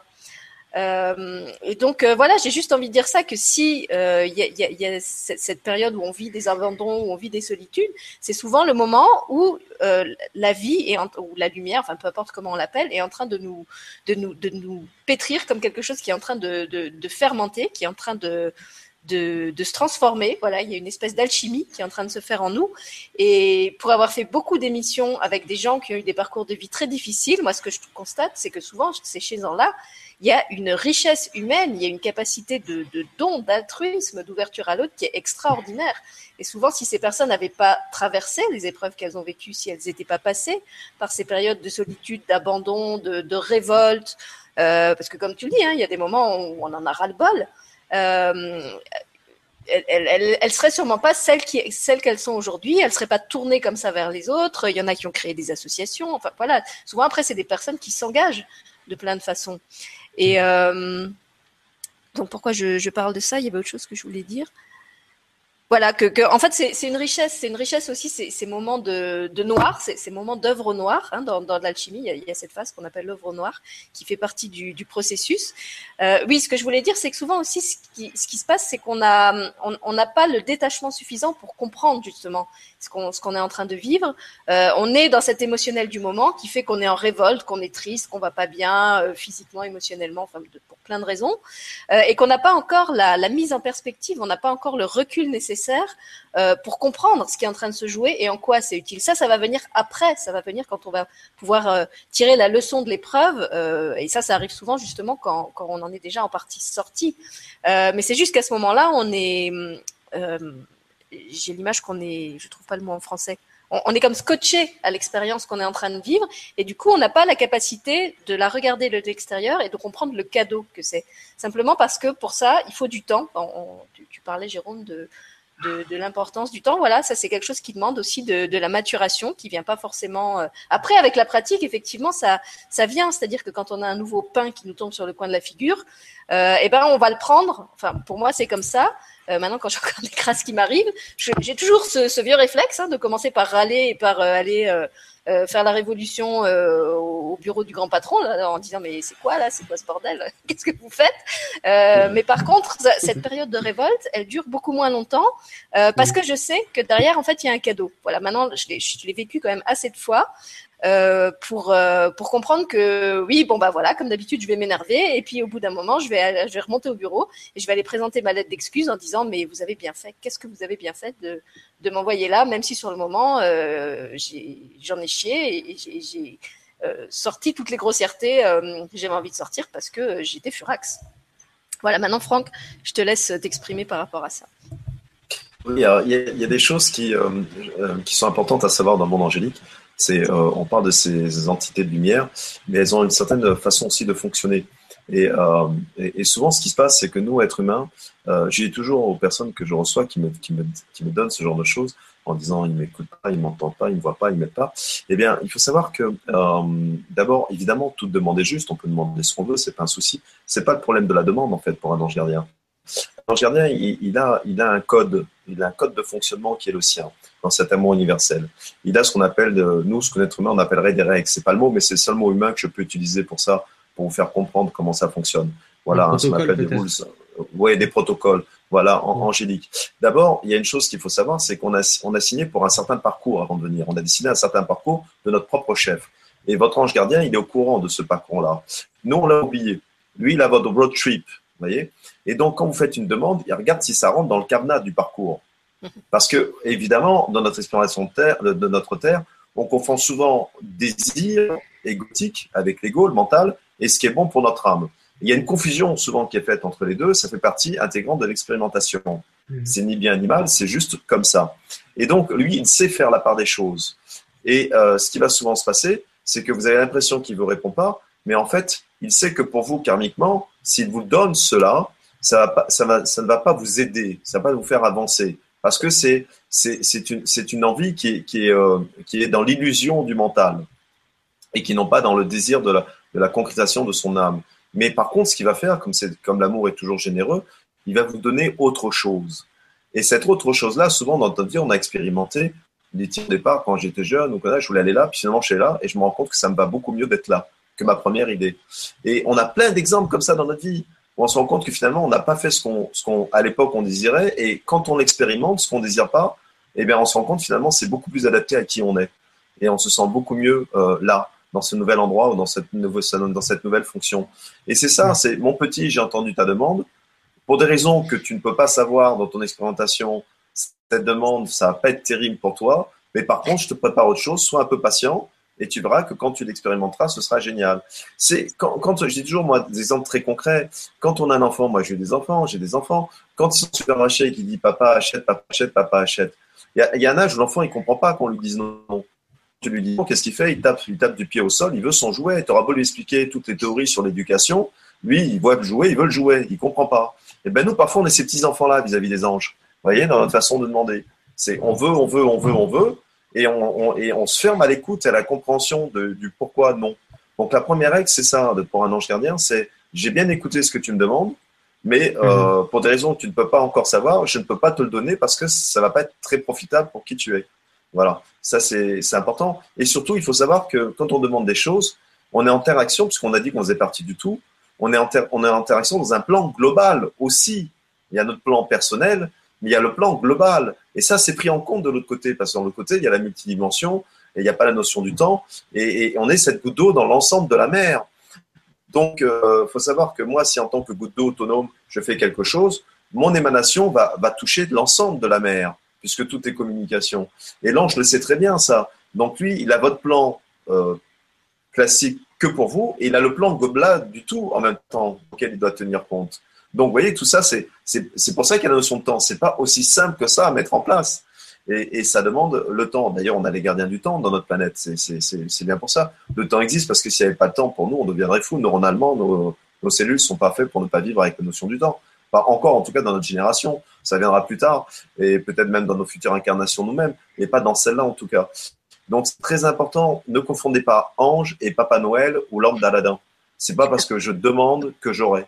Et souvent, les gens font la confusion entre les deux. Hein, ça, c'est très important. Et n'oubliez pas surtout que on est venu pour euh, prendre la pioche et faire son trou. Et l'ange le sait. Quand votre enfant commence à marcher, qu'est-ce que vous faites? Eh bien, vous êtes tout le temps derrière lui. Pour éviter de tomber, pour éviter qu'il se fasse mal. Mais une fois qu'il sait marcher, est-ce que vous le suivez partout? Non. Donc, pour répondre à la question, parfois j'ai l'impression que mon ange n'est pas là et qu'il m'entend pas. C'est que s'il met une distance entre vous, c'est pour votre bien. C'est pour que vous trouviez votre pouvoir d'autonomie, de créateur, pour que vous formiez vous-même aussi, parce que vous êtes venu expérimenter ça aussi. Vous n'êtes pas venu pour quelqu'un vous mettre la béquille dans la bouche tous les jours, sinon ça sert à rien de venir. On reste de l'autre côté, on est très bien de l'autre côté. On n'a pas besoin d'expérimenter ça. Donc, si on est venu expérimenter, c'est pour expérimenter aussi l'autonomie de notre libre arbitre. Donc l'ange vénère cette libre arbitre-là. Si vous asseyez tout le temps, eh bien, vous n'êtes pas dans le libre arbitre, vous êtes une marionnette, c'est lui qui tire les ficelles. Donc il y a un moment donné où parfois vos guides, vos anges vont exprès se mettre un peu en recul, ils sont toujours là, mais ils font silence. Ils font silence pour que vous découvriez votre propre pouvoir de création, pour que vous trouviez votre propre pouvoir d'autonomie, pour que ne vous confondiez pas assistance et faire le job à votre place. Ça, c'est important aussi à tout le temps recadrer les personnes par rapport à ça. Mmh. Alors, ça, vous dites, ça m'amène à une autre question euh, que j'ai vu aussi passer sur le chat, donc je la reformule hein, parce qu'il y a beaucoup de questions, donc j'ai pas envie d'aller la, la, rechercher. C'était quelqu'un qui disait, mais en fait, comment est-ce que les anges peuvent nous comprendre et exaucer nos demandes puisque eux n'ont jamais été incarnés? Et là, je crois qu'on touche à nouveau mm. à une une autre croyance qui est que les anges euh, ne connaissent mm. rien à l'incarnation. Alors, je vais vous laisser répondre à ça. Ouais, bah, moi je voulais juste reprendre un truc euh, très intéressant et très important en fait qu'a précisé Franck, c'est justement ça arrive là où il faut, c'est-à-dire que euh, j'ai toujours eu un problème avec cette notion de libre arbitre dans le sens que moi j'entends libre arbitre comme Franck l'entend, mais c'est pas le cas de tout le monde. Euh, c'est pour ça qu'avec Sylvie on avait fait une conférence sur le grand changement à l'époque qui s'appelait je crois Lumière sur l'abondance. Et où grosso modo j'expliquais dans cette conférence que c'était pour quelque part répondre à ce cette côté loi d'attraction parfois un peu trop commercial, dans le sens que bah, je vais demander quelque chose à l'univers et l'univers va, va me l'amener en fait si, si je demande de la bonne manière. Et c'est pas ça. C'est comme Franck disait, c'est vous êtes venu faire quoi ici? Et, et, si c'est quelque chose qui entre en contradiction euh, ou qui vient mettre en péril ce que vous êtes venu réaliser, vous l'aurez jamais, même si vous demandez euh, avec la meilleure technique possible. Et à l'inverse, si euh, vous n'avez rien demandé et que c'est quelque chose qui entre dans ce que vous avez à faire, vous allez l'avoir sur un plateau, vous serez même surpris.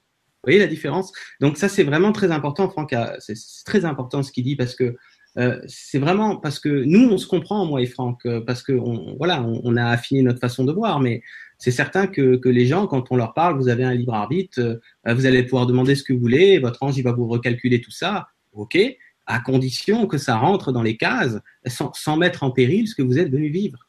Et ça, c'est vraiment important, parce qu'il y a tellement de gens qui se disent, euh, parfois je suis entendu, et ça marche vraiment. Et parfois, j'ai l'impression que non, ça marche plus. C'était vraiment important qu'il précise ça.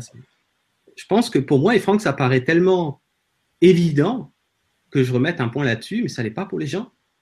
Ça n'est pas du tout pour les gens. C'est pour ça que j'insiste lourdement. comme vous voyez. Donc voilà, merci Franck, parce que ça c'est vraiment, je, connais peu de personnes qui ont cette lucidité, et euh, pour moi ça me paraît évident aujourd'hui, mais c'est vrai qu'il y a tellement de gens qui se, qui, qui, qui, qui, souffrent, hein, parce qu'ils se disent merde, il y en a qui arrivent à faire leur vie, et puis moi je peux aller me faire cuire un œuf. Donc euh, c'est, c'est terrible hein, pour ces gens-là. Donc, parce qu'en fait, ils font plein d'efforts ben et ils ont l'impression que leurs efforts euh, n'aboutissent jamais, alors qu'en fait, c'est pas parce qu'ils sont euh, feignants ou, ou incapables, c'est juste parce que euh, pour eux, c'est pas ce qui est juste ou pas à ce moment-là. Exactement. Exactement. Ouais, c'est parce qu'ils nagent, ils nagent à contre-courant sans, sans en avoir conscience, en fait. Absolument. Il y, y, a une image qu'utilise souvent Nathalie Ebner que j'aime beaucoup. Elle parle souvent des agendas, du décalage des agendas entre l'agenda de l'ego et l'agenda. Alors je sais plus comment elle l'appelle l'autre, l'agenda du du plus haut plan, on va dire. Et on peut imaginer vraiment ça. C'est un peu ce que ce que Franck a expliqué avec l'histoire de la goutte d'eau et la mer. Hein. Il, y a, il, y a, un bureau, euh, il y a deux agendas, euh, mais qui sont pas gérés par les mêmes personnes et qui obéissent pas du tout euh, aux mêmes contraintes. Et effectivement, l'agenda du petit ego, ben, il n'est pas toujours raccord avec ce qui est écrit dans le grand agenda qui, qui a défini les grandes lignes. Et c'est exactement ça. C'est que même si vous avez un alignement spirituel euh, de l'acabit du Christ, euh, vous irez, vous allez pas vivre et ce, ce, que le Christ veut là maintenant là, c'est oubliez ça là. Il y a, y a, y a un agenda, il y a, y a, une écologie, il y a un écosystème euh, en somme et, et c'est important parce que disons, quand je serai aligné, je demanderai, je ferai ce que je veux. Non, quand tu seras aligné, tu auras que les envies qui te concernent en fait. c'est ça la grosse différence. Donc tu auras l'impression de faire ce que tu veux, d'être toujours euh, servi à 100% de tes demandes, mais parce que tu n'auras que les envies de ce qui te concerne en fonction du plan divin. Voyez voilà, Donc, les décalages d'agenda, je crois qu'on peut tous témoigner, que ce soit Franck, moi, Jérôme et sûrement vous qui êtes aussi de l'autre côté, hein, qu'on en a encore. Hein. Ah, J'en ai encore en ce moment. Hein. Encore, encore hier, je leur gueulais dessus. Donc, mais bon, toi, chez toi, c'est un, une routine. c'est ça. Ouais. c'est challenge un peu. Jérôme, il est, il est, connu au bureau des anges. À chaque fois qu'il le voit arriver, il dit ah non, pas lui. Qu'est-ce qu'il veut? Encore des réclamations. Refoulez-le. Du coup, je me souviens même plus la question là en fait que tu posais. Eh ben la question c'était ça, c'était euh, non, en fait c'était complètement autre chose. C'était une personne ah, qui oui. disait qu'est-ce que les anges euh, ouais. peuvent connaître justement à nos basses réalités terrestres et comment est-ce qu'ils peuvent nous aider à interférer là-dedans, puisqu'en fait ils ne connaissent rien de l'incarnation. Oui. Alors, alors j'ai une petite réponse. Après, je laisserai, je laisserai Franck. Euh, voilà, va, va râler au bureau des anges et puis quand tu as fini, euh, Franck aura... Franck aura fini, tu pourras prendre ton tour de parole. Non, mais j'ai un truc tout court. Hein. Je vais partager aux gens. Euh, de ce que j'entends, en tout cas dans, l'énergie de la question, euh, déjà ils n'entendent pas vos mots français. C'est pas des idiots, euh, ils, peuvent, calquer sur certaines langues, mais c'est c'est pas ça qui va les intéresser. Ce qui va les intéresser, c'est comment vous vous sentez. Par exemple, si vous dites quelque chose qui est pas en accord avec comment vous vous sentez, c'est pas ça qu'ils entendent. Eux, ce qu'ils entendent, c'est comment vous vous sentez.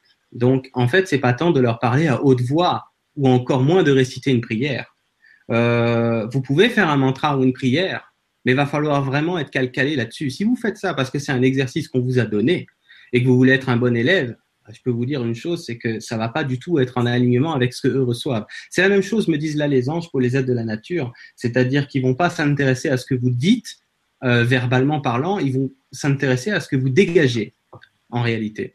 Et si vous saviez à quel point ce qu'on dégage est beaucoup plus précis que des mots, seriez extrêmement surpris. Bah, c'est connu hein, pour certaines personnes qui expérimentent euh, des états modifiés de conscience. Euh, que ce soit dans une expérience de mort imminente, que ce soit dans une OBE, que ce soit dans n'importe quoi finalement comme expérience de conscience euh, modifiée, et qui vous reviennent avec un discours en disant à ce moment-là, je, j'étais comme en, en, télépathie avec cette personne, avec cet être, avec ce défunt, avec ce que vous voulez, et, et, j'avais tout, j'avais euh, j'avais pas ce qu'il me disait, j'avais ce qu'il essayait de me dire en détail, avec l'émotion qui accompagne, toutes les ramifications qui vont avec, d'où ça vient. Enfin, c'est un truc de dingue. C'est une toile d'araignée gigantesque d'informations, extrêmement précise, et, qui, qui, connecte tous les points qui ont amené cette question, qui ont amené ce, cet état, on va dire, intérieur.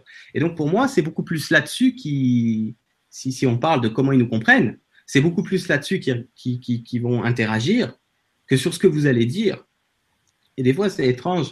Moi, des fois, je râle. Euh, bon, ça me le fait moins, mais des fois, j'ai des périodes où le soir, je vais râler, je vais faire ma crise dans mon lit et on m'envoie des vagues d'amour et je me dis, c'est pas du tout ce que j'ai demandé, en fait.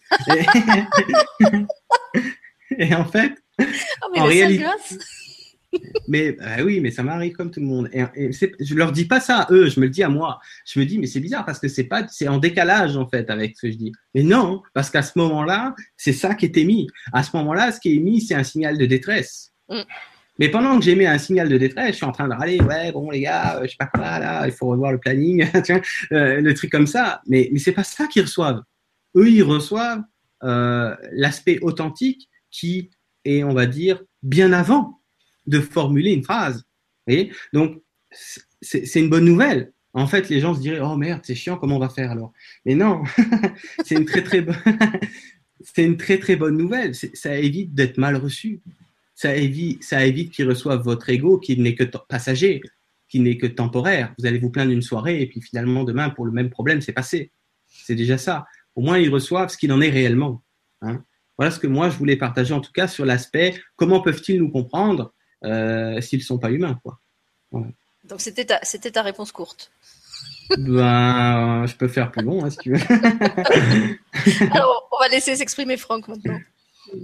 Oui, en, fait, ce qui, est, ce qui est important de savoir, c'est que euh, l'ange fait la différence entre euh, la forme et le fond. Et donc, nous, on va s'exprimer sous certaines forme, sur la forme humaine, avec notre mental, notre ego. Et, l'ange, lui, il est directement, on a dit qu'il était à l'intérieur, donc il est, directement relié à l'âme. Et lui, c'est très bien faire la part des choses entre ce que l'âme ressent et ce que le mental humain euh, a envie de vivre. Et, c'est évident qu'il va toujours parler à l'âme. Et, nous, en étant focalisés sur le fond, parfois euh, sur la forme, pardon, parfois on, ne se rend pas compte du fond. Et, souvent on me demande est-ce que je dois parler à l'ange à voix haute, à voix basse ou pas parler, est-ce que ça fait une différence? Tout ça, c'est des formes euh, qui n'ont pas d'importance. Pour l'ange, c'est des, des, formes humaines. Après, tout est juste. Moi, j'ai toujours aux personnes si vous avez l'impression d'être mieux entendu en parlant à voix haute, si c'est votre résonance à vous, faites-le, il n'y a pas de souci. Si votre résonance, c'est de le faire dans votre intérieur, faites-le dans votre intérieur. Parce que de toute façon, les anges sont des émanations, euh, comme il disait, à émotion, à émotion mm. de l'âme. Donc parfois, même avant de parler, il sait déjà ce que vous lui demandez. Donc euh, il va vous écouter poliment, mais il a déjà capté le message bien avant que vous le verbalisez. Euh, ça, c'est important. Il faut savoir que, en tout cas, dans, la, connaissance angiologique, par rapport au fait comment un, ange peut savoir notre vie puisqu'ils n'ont jamais été incarnés, d'abord, il y a une chose, c'est que c'est la même source qui a créé l'ange et nous. D'accord? Et, c'est pour ça, on, a dit au début de l'émission qu'on avait de l'ADN angélique en nous. Donc évidemment qu'il sait exactement ce que l'on ressent puisqu'il le capte euh, très bien. Euh, après, il y a deux archanges dans la tradition géologique qui sont Métatron et Sandalphon qui ont été des âmes incarnées. Et c'est pour ça qu'ils sont au poste de commandement euh, de cette Dream Team angélique. C'est parce qu'ils ont vécu sur Terre. Et, donc, ils savent très bien ce que c'est qu'être un, un être humain. Et n'oubliez pas aussi que quand notre cycle de karma se termine, euh, chez les hindous, c'est la même chose, sous une autre forme. On a le choix, soit rester complètement de l'autre côté, continuer notre vie dans d'autres lieux, dans d'autres temps, sous d'autres formes, soit venir réincarner la Terre de nouveau pour aider l'humanité et, aider aux nouvelles âmes qui viennent euh, s'incarner à, grandir. Donc, donc, ça veut bien dire que quand on utilise le mot ange terrestre, euh, on est légion, on est nombreux. comme je m'affirme comme ange terrestre, Évidemment, je n'ai pas été créé comme un ange, je suis pas une entité angélique de l'autre côté, puisque je suis une âme incarnée. Ça veut juste, ça veut juste dire quoi? Ça veut dire que dans mon processus karmique, j'ai atteint le niveau, si on va parler comme ça, de la fréquence énergétique de l'ange, ce qui me permet cette relation-là avec lui. Et c'est pour ça que, donc, évidemment qu'il y a des anges terrestres, et c'est pour ça qu'ils nous connaissent bien, et, donc ils savent très bien par quoi on passe, puisqu'on est ce relais-là. N'oublie pas qu'on est médium, on est entre les deux. Donc, euh, ils sont nous et nous sommes eux. Et nous vivons juste de l'autre côté du miroir et eux de l'autre côté. Voilà, c'est juste ça en fait. Pour ceux qui s'intéressent à ça, je pense à la, je crois que c'est une trilogie de Bernard Werber. Alors je ne sais plus laquelle c'est, euh, qui raconte justement l'ascension d'un humain qui, qui, qui, devient un ange et qui du coup se retrouve à coacher des autres humains et qui rame comme pas possible et qui se rend compte comme c'est difficile d'être un ange avec ces ah créatures euh, rebelles. Hein. Il a dû tomber sur un Jérôme ou un, qui, qui, va au bureau des réclamations là tout le temps et il essaye de, de l'aiguiller et, effectivement comme l'a dit Franck il y a, il y a, il y a ce, ce, libre arbitre qui fait quelquefois il veut l'emmener à un endroit et puis en fait l'autre esquive enfin change complètement euh, la, la, trajectoire euh, qu'il espérait lui faire faire. Donc l'ange est obligé de reparamétrer euh, là où il voulait l'emmener. Et voilà. Donc en plus c'est raconté avec beaucoup d'humour. Je je retrouve pas quelle série c'est. Il me semble que c'est je, sais plus. Enfin, si ça vous intéresse, faites-moi un mail, je, rechercherai. Mais euh, je me souviens les avoir lus et effectivement, ça fait bien réfléchir sur qu'est-ce qui se passe si on était dans la peau d'un ange et, et, là, euh, c'est effectivement le cas de quelqu'un qui a été incarné avant, donc qui en plus euh, guide, enfin, pilote son, son avatar humain euh, à la lumière de tout ce qu'il a vécu dans son expérience humaine, en se rappelant justement, bah, comme c'était galère et, et comme c'est pas, euh, c'est pas toujours facile. Mais il se rend compte que finalement, être un ange, c'est pas, c'est pas une sinécure non plus, et que c'est pas de, de, comment on dit, c'est pas de tout repos tous les jours. voilà. Donc là, je vois qu'il est 21h33. Euh, moi, je trouve que c'est passionnant, donc je suis, je suis ok pour continuer l'émission avec vous, mais je sais pas si, si vous voulez encore la, la prolonger ou pas. Qu'est-ce que, comment vous vous sentez là tous les deux? Oui, bien. Alors par contre, moi, je vais juste faire une chose. Je vais remettre parce que alors c'est amusant parce qu'on parlait d'informatique. J'ai la batterie qui, ouais, donc mettre le câble électrique pour brancher. Et une petite astuce, si vous avez des problèmes mécaniques ou des problèmes d'informatique, euh, sachez que le mécanicien céleste par excellence, c'est l'archange Michael. Donc mhm. euh, voilà, donc faites appel à lui pour euh, pour ça. Et une autre petite anecdote, puisqu'on parlait de musique, de playlist de musique, sachez que dans la symbolique, évidemment, chaque ange, chaque archange a son instrument de musique. Et voilà, pour l'archange Gabriel, par exemple, c'est la cloche. Voilà, il se sert de la cloche et l'archange Michael, ça va être l'orgue. Donc, vous voyez comme quoi ils sont déjà, quand on disait qu'ils sont joueurs et musiciens, ils le sont mhm. aussi dans notre façon de, de voir cette tradition. Bon, je vais chercher le câble et je vous laisse discuter entre, entre vous deux tranquillement. D'accord. Ben, je sais pas. Mangez pas toutes les cacahuètes. c'est ok pour toi de continuer ou pas? Parce que je sais que tu n'aimes pas faire des émissions trop longues.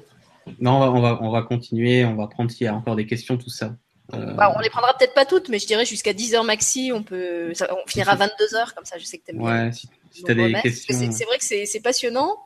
Mm. Euh, donc on pourrait en refaire une deuxième, mais euh, enfin, moi, je suis encore chaud patate, donc je, peux, On va continuer, on va continuer. Alors, essaye de, repérer les questions qui, te semblent euh, importantes pour les gens, quoi. C'est surtout ça. Merci, Jérôme, de m'apprendre mon métier d'animatrice. je suis aussi là pour ça, Sylvie.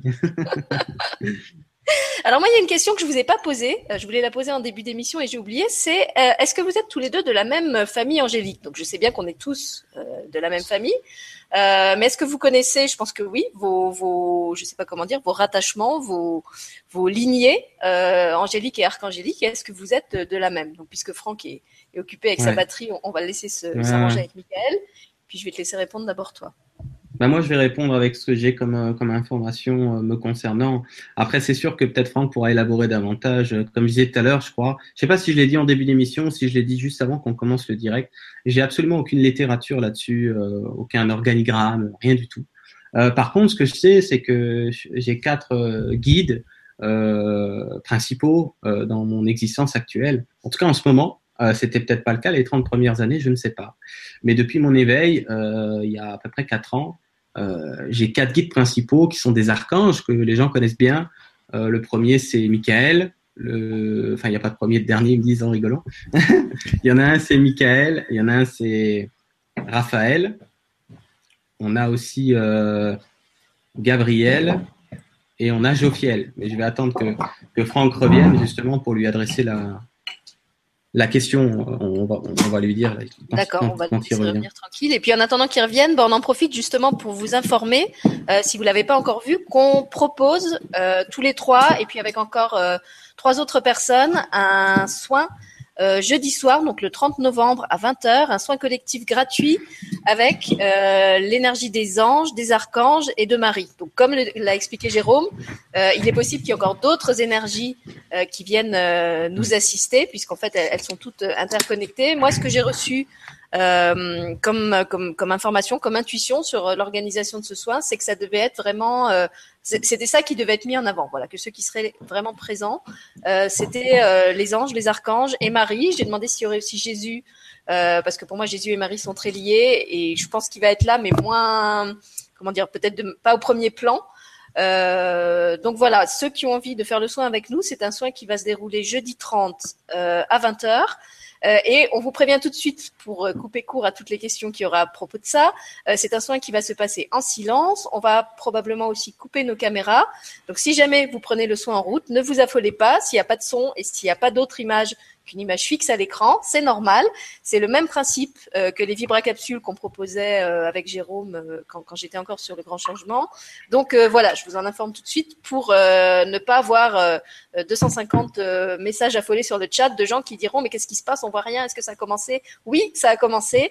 Euh, et oui, c'est normal que vous ne voyez et n'entendez rien parce que le but c'est pas d'écouter, c'est de ressentir, de laisser faire, de se laisser traverser. Donc on vous fera peut-être juste un petit coucou en début d'émission tous les six euh, pour que vous voyez qui est là. Et puis on va faire le soin et il y aura pas de chat après le soin. Euh, on vous laissera vraiment baigner dans ces énergies qui vont, qui, qui, vont descendre, qui vont se manifester à ce moment-là. Et si vous avez envie d'échanger ou de raconter ce que vous avez vécu, vous pourrez le faire en commentaire. Mais en tout cas, on coupera le direct directement après le soin. Voilà, comme ça c'est mm. dit et ça a laissé le temps à, à Franck de revenir. Jérôme, tu voulais ajouter quelque chose? Bah non, mais on va reprendre ce que tu demandais tout à l'heure quand Franck n'était pas là. Euh, voilà, t'as entendu Franck ou t'étais pas? Oui, oui, j'ai entendu une partie par rapport aux soins, c'est ça? Non, alors euh, non, en fait, je posais la question à Jérôme. Je lui demandais si vous savez de quelle famille euh, angélique ou archangélique vous êtes tous les deux pour euh, voir justement si vous êtes de la même, si vous êtes accompagnés par les mêmes. Hmm. Alors moi, comme je disais tout à l'heure avant qu'ils reviennent, c'est que je parlerais plus de, rayons que de famille, mais c'est la même chose. Mais, ça dépend en plus de la stratégie d'incarnation. Ça pourrait presque varier de, de ce qu'ils me disent maintenant. Mais c'est certain que euh, moi, j'ai aucune littérature là-dessus, hein, j'ai aucun organigramme, mais de ce que j'ai connecté, en fait, à travers ma propre guidance, c'est que j'aurai quatre archanges. Euh... Il y a un archange intrus là qui s'invite. Euh... L'archange expresso, c'est qui celui-là? C'était quoi ce bruit? Qui se fait un café en douce? C'est Wattels qui, euh, qui est arrivé. C'est Wattels. C'est l'archange clowné. C'est l'archange clowné, ouais. Qui fait le clown. Ouais, donc euh, j'en étais où? J'en étais, oui. Euh, j'ai quatre archanges. Ce serait faux de dire qu'il y en a que quatre qui m'accompagnent, mais c'est certain que dans, cette proximité que, je peux, que je peux parfois ressentir et connecter, je vais avoir, comme je disais à Sylvie, l'archange Michael. Bon, c'est un classique, hein, il y en a beaucoup qui sont très proches. L'archange Raphaël, euh, l'archange Jophiel et l'archange Gabriel. Après, si on veut entrer dans une fractalisation, il y a une histoire, a priori, avec l'archange Rochelle, dans une certaine euh, alignement d'incarnation. Mais moi, je m'arrête là. Euh, sûrement que Franck peut en parler davantage, mais moi, j'ai pas de, de connaissances humaines vis-à-vis euh, de ce genre de choses. Oui, alors c'est, euh, en fait, c'est vrai que nous, êtres humains, on, en a parlé au début de l'émission on, aime bien mettre des mots sur des choses et hiérarchiser des choses. C'est pour ça que l'angiologie existe d'ailleurs depuis, depuis, depuis la nuit des temps, ça s'appelle pas comme ça. Mais euh, euh, si, on, si on. Alors, moi, ce qui est assez amusant, c'est que finalement, euh, moi, je fonctionne beaucoup avec mon ange gardien titulaire. et il s'est jamais nommé, en fait. C'est comme si c'était une évidence. Mm. et, et j'ai jamais même. C'est amusant parce que c'est ce soir que ça m'interpelle je ne l'ai jamais même posé depuis ma naissance euh, comment il s'appelle. Voilà, j'ai toujours vu, toujours entendu, et c'est pour moi c'était une évidence. Et euh, je sais que dans, dans différents euh, euh témoignages, euh, souvent quand certaines personnes demandent le nom de l'ange, l'ange entre guillemets dit inutile. Oui, c'est ça. Euh, le nom n'a pas de résonance en moi. Mais bon, on est êtres humains, on aime bien appeler Paul, Pierre, Jean, Jacqueline, euh, Marilyn, euh, voilà, parce que ça personnalise un peu notre façon de, dialoguer. et donc moi, j'en suis resté simplement à, à, chose de la cabale, hein, mon ange titulaire de naissance. Et parfois, je vais, l'appeler avec gentiment Tartampion ou Maurice ou Albert, parce que je sais que le nom pour lui n'a aucune n'a aucune forme. Mm. Et, et puis euh, au niveau des au niveau oui, par, parfois pu choisir autre chose quand même. Hein. non non mais au moins on se marre tu vois. Et puis euh, mm. et, et, puis euh, ce qui ce qui ce qui est important voilà. Alors moi moi je suis très voilà j'ai beaucoup l'archange Michael en moi mais ça c'est par rapport à mon passé mon passé karmique où j'ai transcendé le sabre l'épée d'acier en épée de lumière. Euh, donc ça vient aussi de là. Et euh, évidemment, euh, Raphaël, parce que quand il y a Michael, il y a Raphaël, ils sont toujours là tous les deux. Euh, c'est un binôme céleste qui travaille pas l'un sans l'autre, hein, et donc voilà. Et en tant que thérapeute, c'est évident qu'il y a cette énergie-là par rapport à ça. Et comme tout le monde, voilà, à toutes les âmes que je rencontre, je dis on est des Airport JF1 Kennedy angéliques. Il y a des anges qui atterrissent et qui décollent tout le temps sur nos têtes. Voilà, on est des porte-avions à anges. Et justement, puisque c'est une Dream Team, euh, selon ce qu'on demande, ce que l'on veut expérimenter, selon l'assistance qu'on demande, eh bien, euh, toute, cette, toute cette belle équipe céleste se met euh, en marche pour nous et, et descend vers nous. Il y a des anges qui vont rester trois secondes, qui vont rester un mois, il y a des anges qui vont rester cinq ans, il y a des anges, voilà, et on ne sait pas. Et, et, et, et c'est leur rôle, voilà. Donc, on est vraiment des, des aéroports à Euh, et, finalement, la, quantité n'a aucune, aucune notion parce que c'est uniquement euh, lié à l'expérimentation. Euh, voilà. Et aussi au rôle karmique qu'on a, parce que évidemment que si vous êtes président de la République d'un pays, c'est-à-dire que toutes les personnes qui vont agir en masse sur un nombre d'âmes innombrables vont avoir, entre guillemets, plus d'anges. Pourquoi? Parce que les conséquences de leur acte aura beaucoup plus d'importance. L'effet papillon de leur acte dans la matrice mm. globale est, est, importante. Donc, ça demande une team beaucoup plus importante pour, euh, pour agir là-dessus. Euh, comme des grands mystiques, hein, euh, depuis le temps jusqu'au maintenant. Euh, voilà. Après, vous aviez quelqu'un qui est mort il n'y a pas très longtemps, hein, le Padre Pio, qui lui avait ce don-là de, de, voir et de parler à ses anges tout le temps. Il en avait généralement deux qui étaient à côté de lui constamment voilà, avec qui discuter euh, tout le temps, et, euh, et deux qui voyaient en tout cas, deux qui, parce que c'est, c'est, quand on dit voir un ange, c'est, euh, c'est n'oubliez pas que c'est, eux qui décident hein, de, de, se montrer à vous. on n'a pas le bouton on et off, ça se saurait. Et donc voilà, Padre Pio, lui, envoyait deux qui se montraient régulièrement avec lui. Pourtant, c'est un grand mystique. Et évidemment, il en avait un nombre innombrable qu'il ne voyait pas, et même lui n'avait pas, on, on, voilà, on lui permettait pas de voir le reste. Euh, par rapport à ça. Ça, c'est important aussi euh, de le préciser. Voilà, on n'est pas, euh, on n'a pas vraiment ce. moi, quand, quand j'en vois un en vrai, c'est c'est toujours une surprise, c'est toujours un moment inattendu. Et, et, et c'est vraiment quand j'ai demandé. Ils ont l'esprit de contradiction. et c'est tout bon, alors, aussi, quand est-ce que, vous nous mettez sur pied une session de coaching pour les hommes politiques pour qu'ils apprennent à écouter cette myriade d'anges qui est autour d'eux? Moi, je demande une ah session spéciale euh, coaching des, des, leaders du monde. J'apprends à écouter mon ange. Oui, oui, non, mais, mais, mais je pense que, je pense que euh, euh, tout le monde dans, dans l'esprit voudrait être président, mais, mais je crois qu'il faut quand même des âmes très particulières mm. euh, mm. avec, cette, avec cette envie d'expérimenter ça karmiquement, parce que c'est pas un boulot facile non plus, à mon avis. Ça va être un job à temps complet. Alors, je remercie euh, les gens qui ont fait des recherches. Ils ont retrouvé le titre du livre euh, de Bernard Werber dont je vous parlais. Ça s'appelle L'Empire des Anges. Donc voilà, si vous cherchez, c'est L'Empire des ah. Anges. Et puis, euh, puisque Franck, tu nous parlais des, sons de cloche, il y avait une question de. Alors, en plus, quelqu'un dont le pseudonyme est Angel Crystal et qui nous dit J'ai mhm. des fois des sons bizarres comme des cloches. Est-ce que ce sont les anges qui m'envoient ces sons? Oui, pourquoi pas. Il n'y a pas de. Il y a...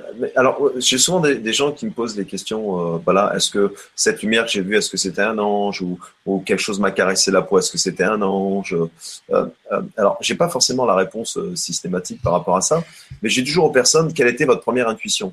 Au mhm. moment où il s'est arrivé, Eh bien, c'est ça. Cherchez pas plus loin. Ah. N'allez pas au-delà de ça. Voilà. Quand vous l'avez senti, si, si c'est le mot ange qui est venu en premier à votre état d'esprit, c'est ça. Cherchez pas. C'est bon. Vous avez reçu le message. Bah, surtout si elle a un pseudo qui est Angel Crystal, tu vois. Donc, ça Oui, dit quand même qu'elle est un peu proche des anges déjà. Voilà, évidemment. Donc euh, voilà, faut, faut, faut- voilà. Enfin, je sais qu'on a toujours besoin de nourrir euh, nos, nos interrogations et, et notre curiosité, mais c'est souvent le premier jet, hein, le premier ressenti. Non, tu t'es pas trompé, c'était bien ça. Je pense, euh, Jérôme, c'est pas toi qui avais fait une métaclé euh, justement sur les, les différentes façons dont les anges pouvaient se manifester à nous par des couleurs, par des sons. T'a- T'avais pas fait une métaclé là-dessus? Bah, en fait, j'ai fait, j'avais fait une petite vidéo, bien sûr, ça- une métaclé, mais qui abordait qu'un aspect en fait de, de manifestation visuelle euh, très répandu en ce moment. Mais d'ailleurs, il me le redit, ça va s'intensifier pour be- beaucoup d'êtres humains au cours des, des années, des, des mois, des années qui viennent. Euh, c'est émergent. Euh, un peu pour euh, un peu pour Monsieur et Madame tout le monde en fonction d'une période qui, qui est faite pour ça. Euh, c'est, des comment on pourrait appeler ça? C'est des étincelles de lumière en fait qui sont très visuelles, elles sont très là. Hein. C'est, concret, c'est palpable. Vous allez voir des étincelles, souvent blanches, pas que. Parfois, ça peut même crépiter jusqu'à plusieurs étincelles de lumière très très présentes. C'est pas flou, c'est pas transparent. Non, non, c'est vraiment fin, un petit un petit millimètre, on va dire de diamètre, pas plus, voire plus petit.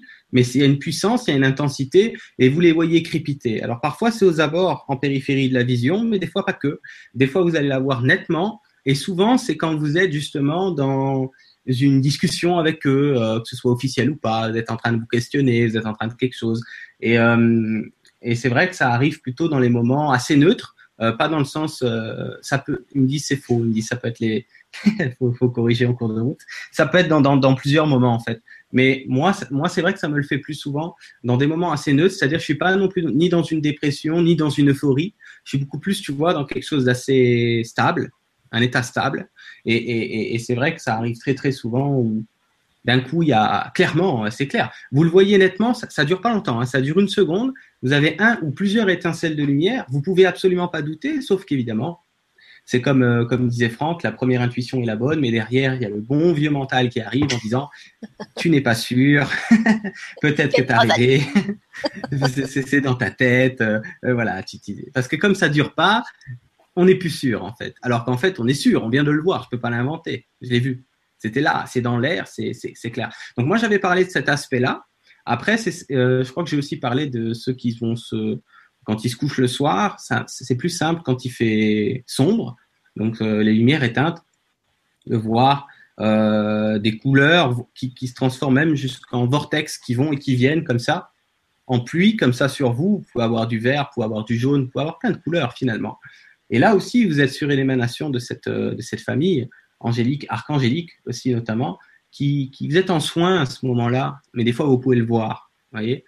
Et donc c'est les présences que vous allez toujours accéder visuellement avec vos yeux de chair, une émanation, quelle qu'elle soit, jusqu'à, comme Franck disait tout à l'heure, parfois certaines manifestations peut-être plus, plus concrètes quelque part, différentes. Mais euh, par contre, ces émanations-là, j'ai plein de gens euh, qui, qui, qui, les voient, ils m'en parlent en consultation, c'est assez nouveau pour eux.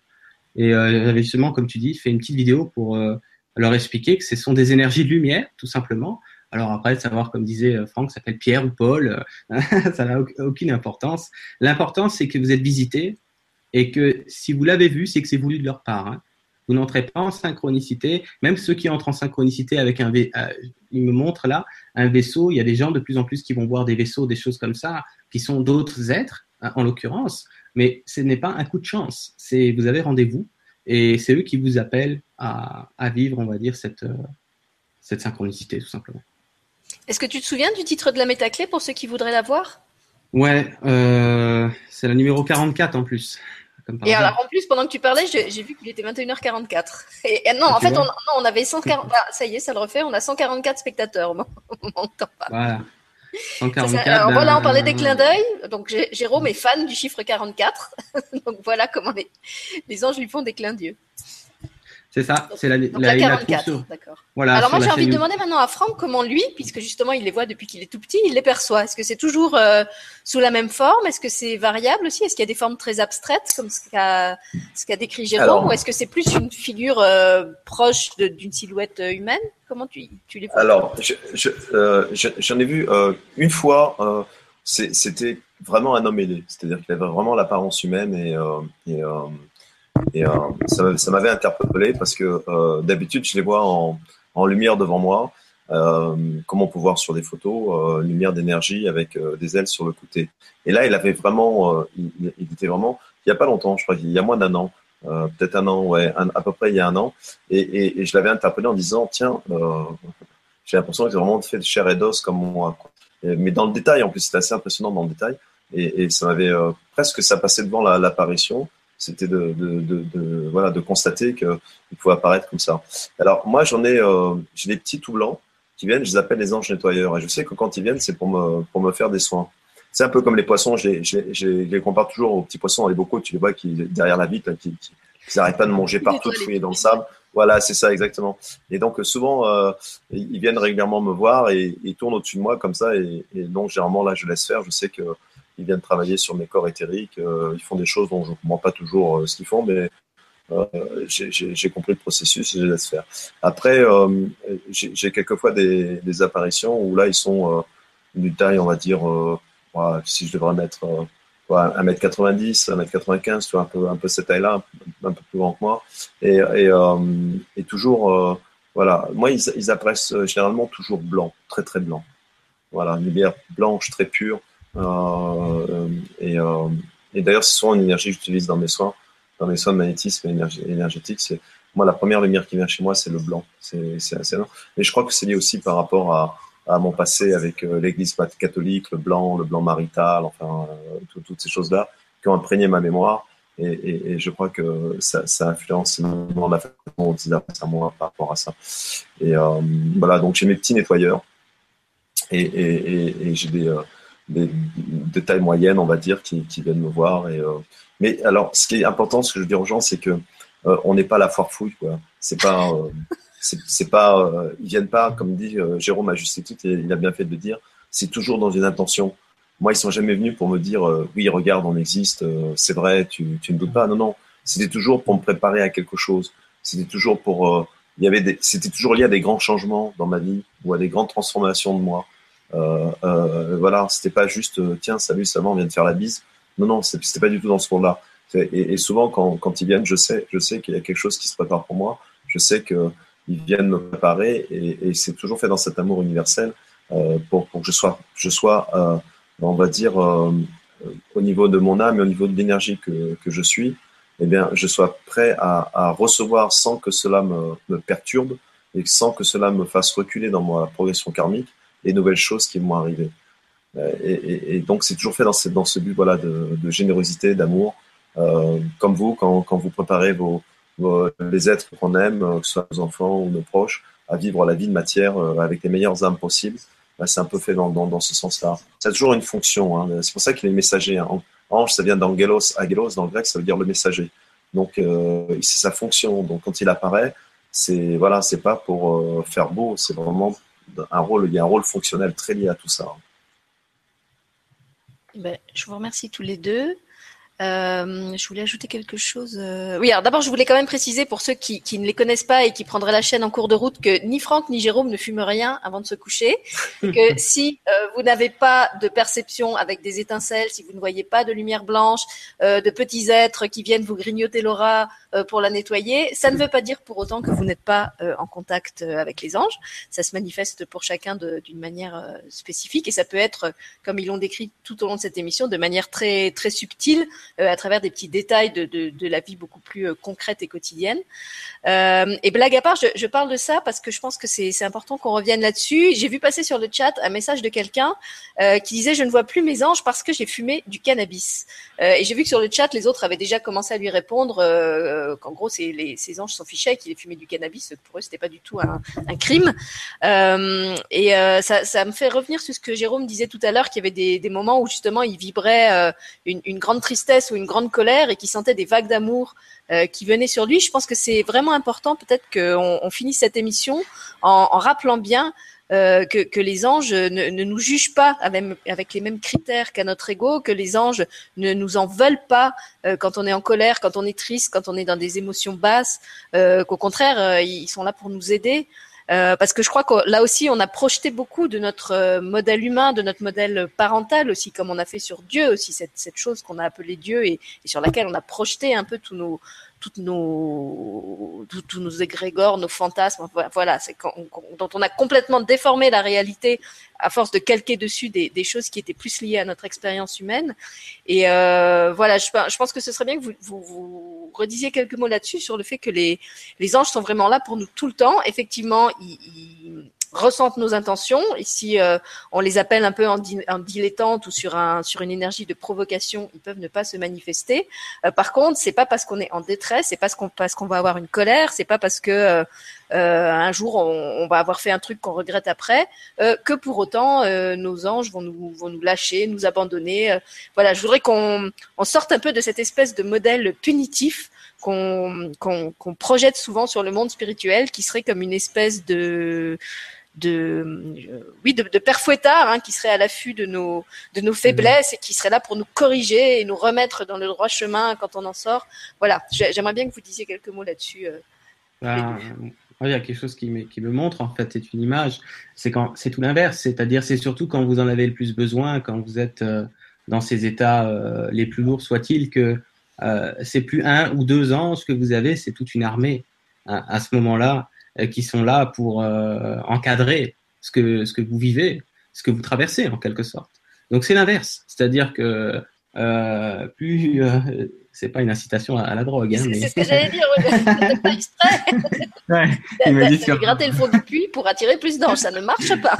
c'est ça que je veux dire. Mais c'est certain que plus vous êtes dans un état euh, délicat, et euh, plus l'assistance est renforcée, c'est normal parce que sinon, vous, ne pourriez pas. C'est rigolo parce que souvent les gens disent à juste titre, quand ils ont vécu des expériences de vie extrêmement euh, denses, extrêmement lourdes, ils en témoignent et ils disent, je ne sais pas comment j'ai trouvé la force. C'est ça qu'ils disent.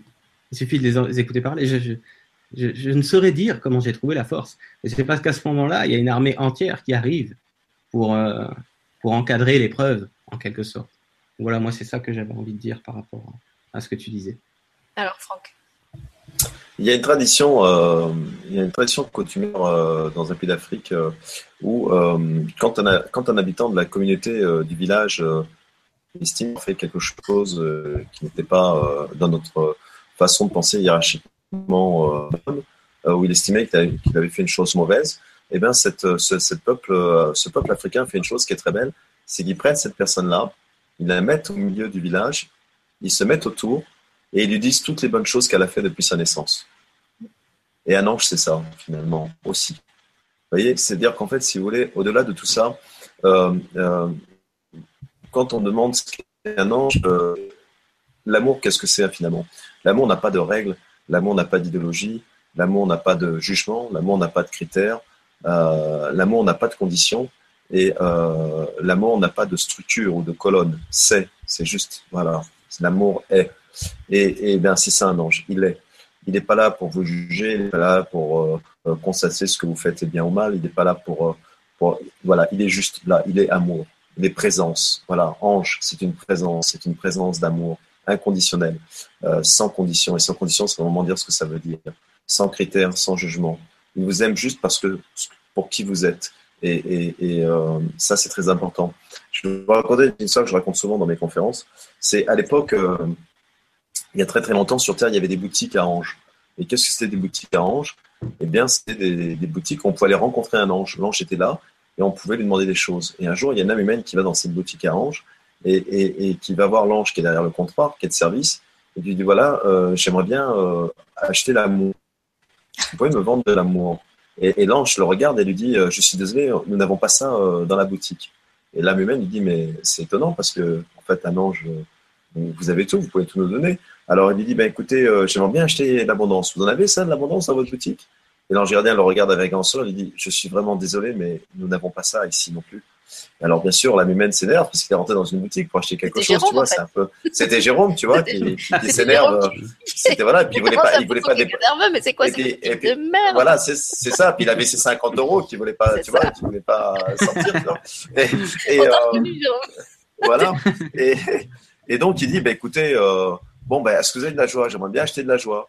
Et l'ingénieur lui dit non, franchement, je suis désolé, euh, on n'a pas ça ici. Et là, il voit que la mumelle commence à s'énerver. Mais comment Vous êtes orange, normalement, on devrait tout avoir et tout. Et vous n'avez pas tout ce que je demande, mais c'est quoi cette boutique? Et l'ange le regarde avec un et lui dit Vous savez, on n'a pas tout ça, mais on a les graines. Oui, je le connaissais.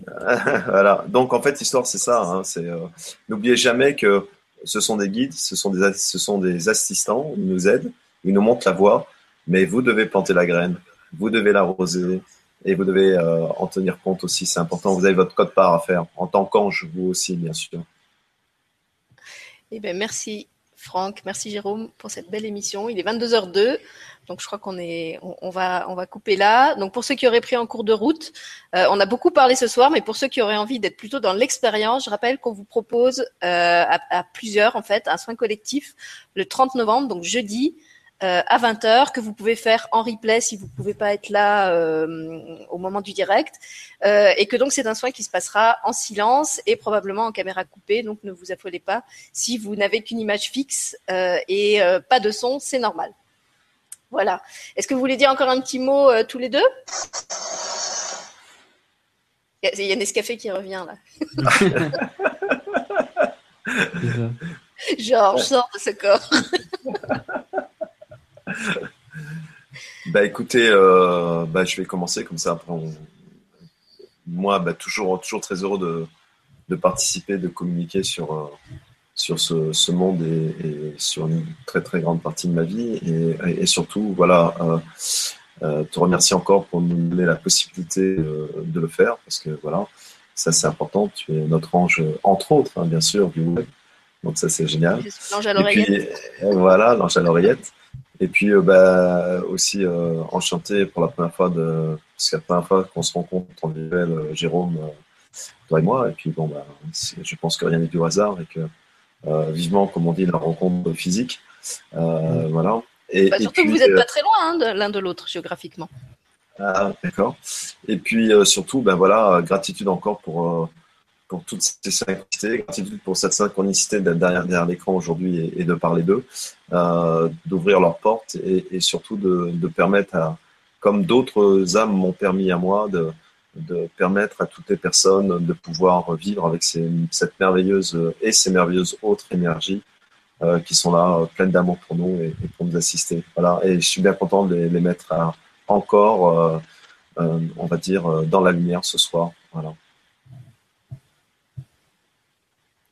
Merci euh, pour ma part, en tout cas. Merci à Sylvie pour cette belle émission, à Franck pour sa lucidité. Euh, vraiment, euh, c'est pas toujours évident de rencontrer quelqu'un qui a cette, cette, cette lucidité naturelle, je dirais, quelque part et simple, mais efficace, comme je disais tout à l'heure. voilà. Efficace, simple, naturelle et humble, c'est vraiment important.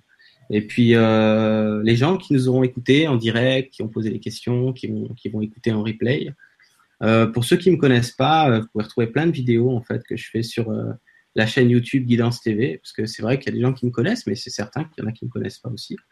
Puis vous avez mon site Guidance Lumière, si vous voulez aller faire un tour. Il y a, aussi des vidéos, il y a des conférences, notamment avec Sylvie et puis plein d'autres. je vous invite à aller faire un tour.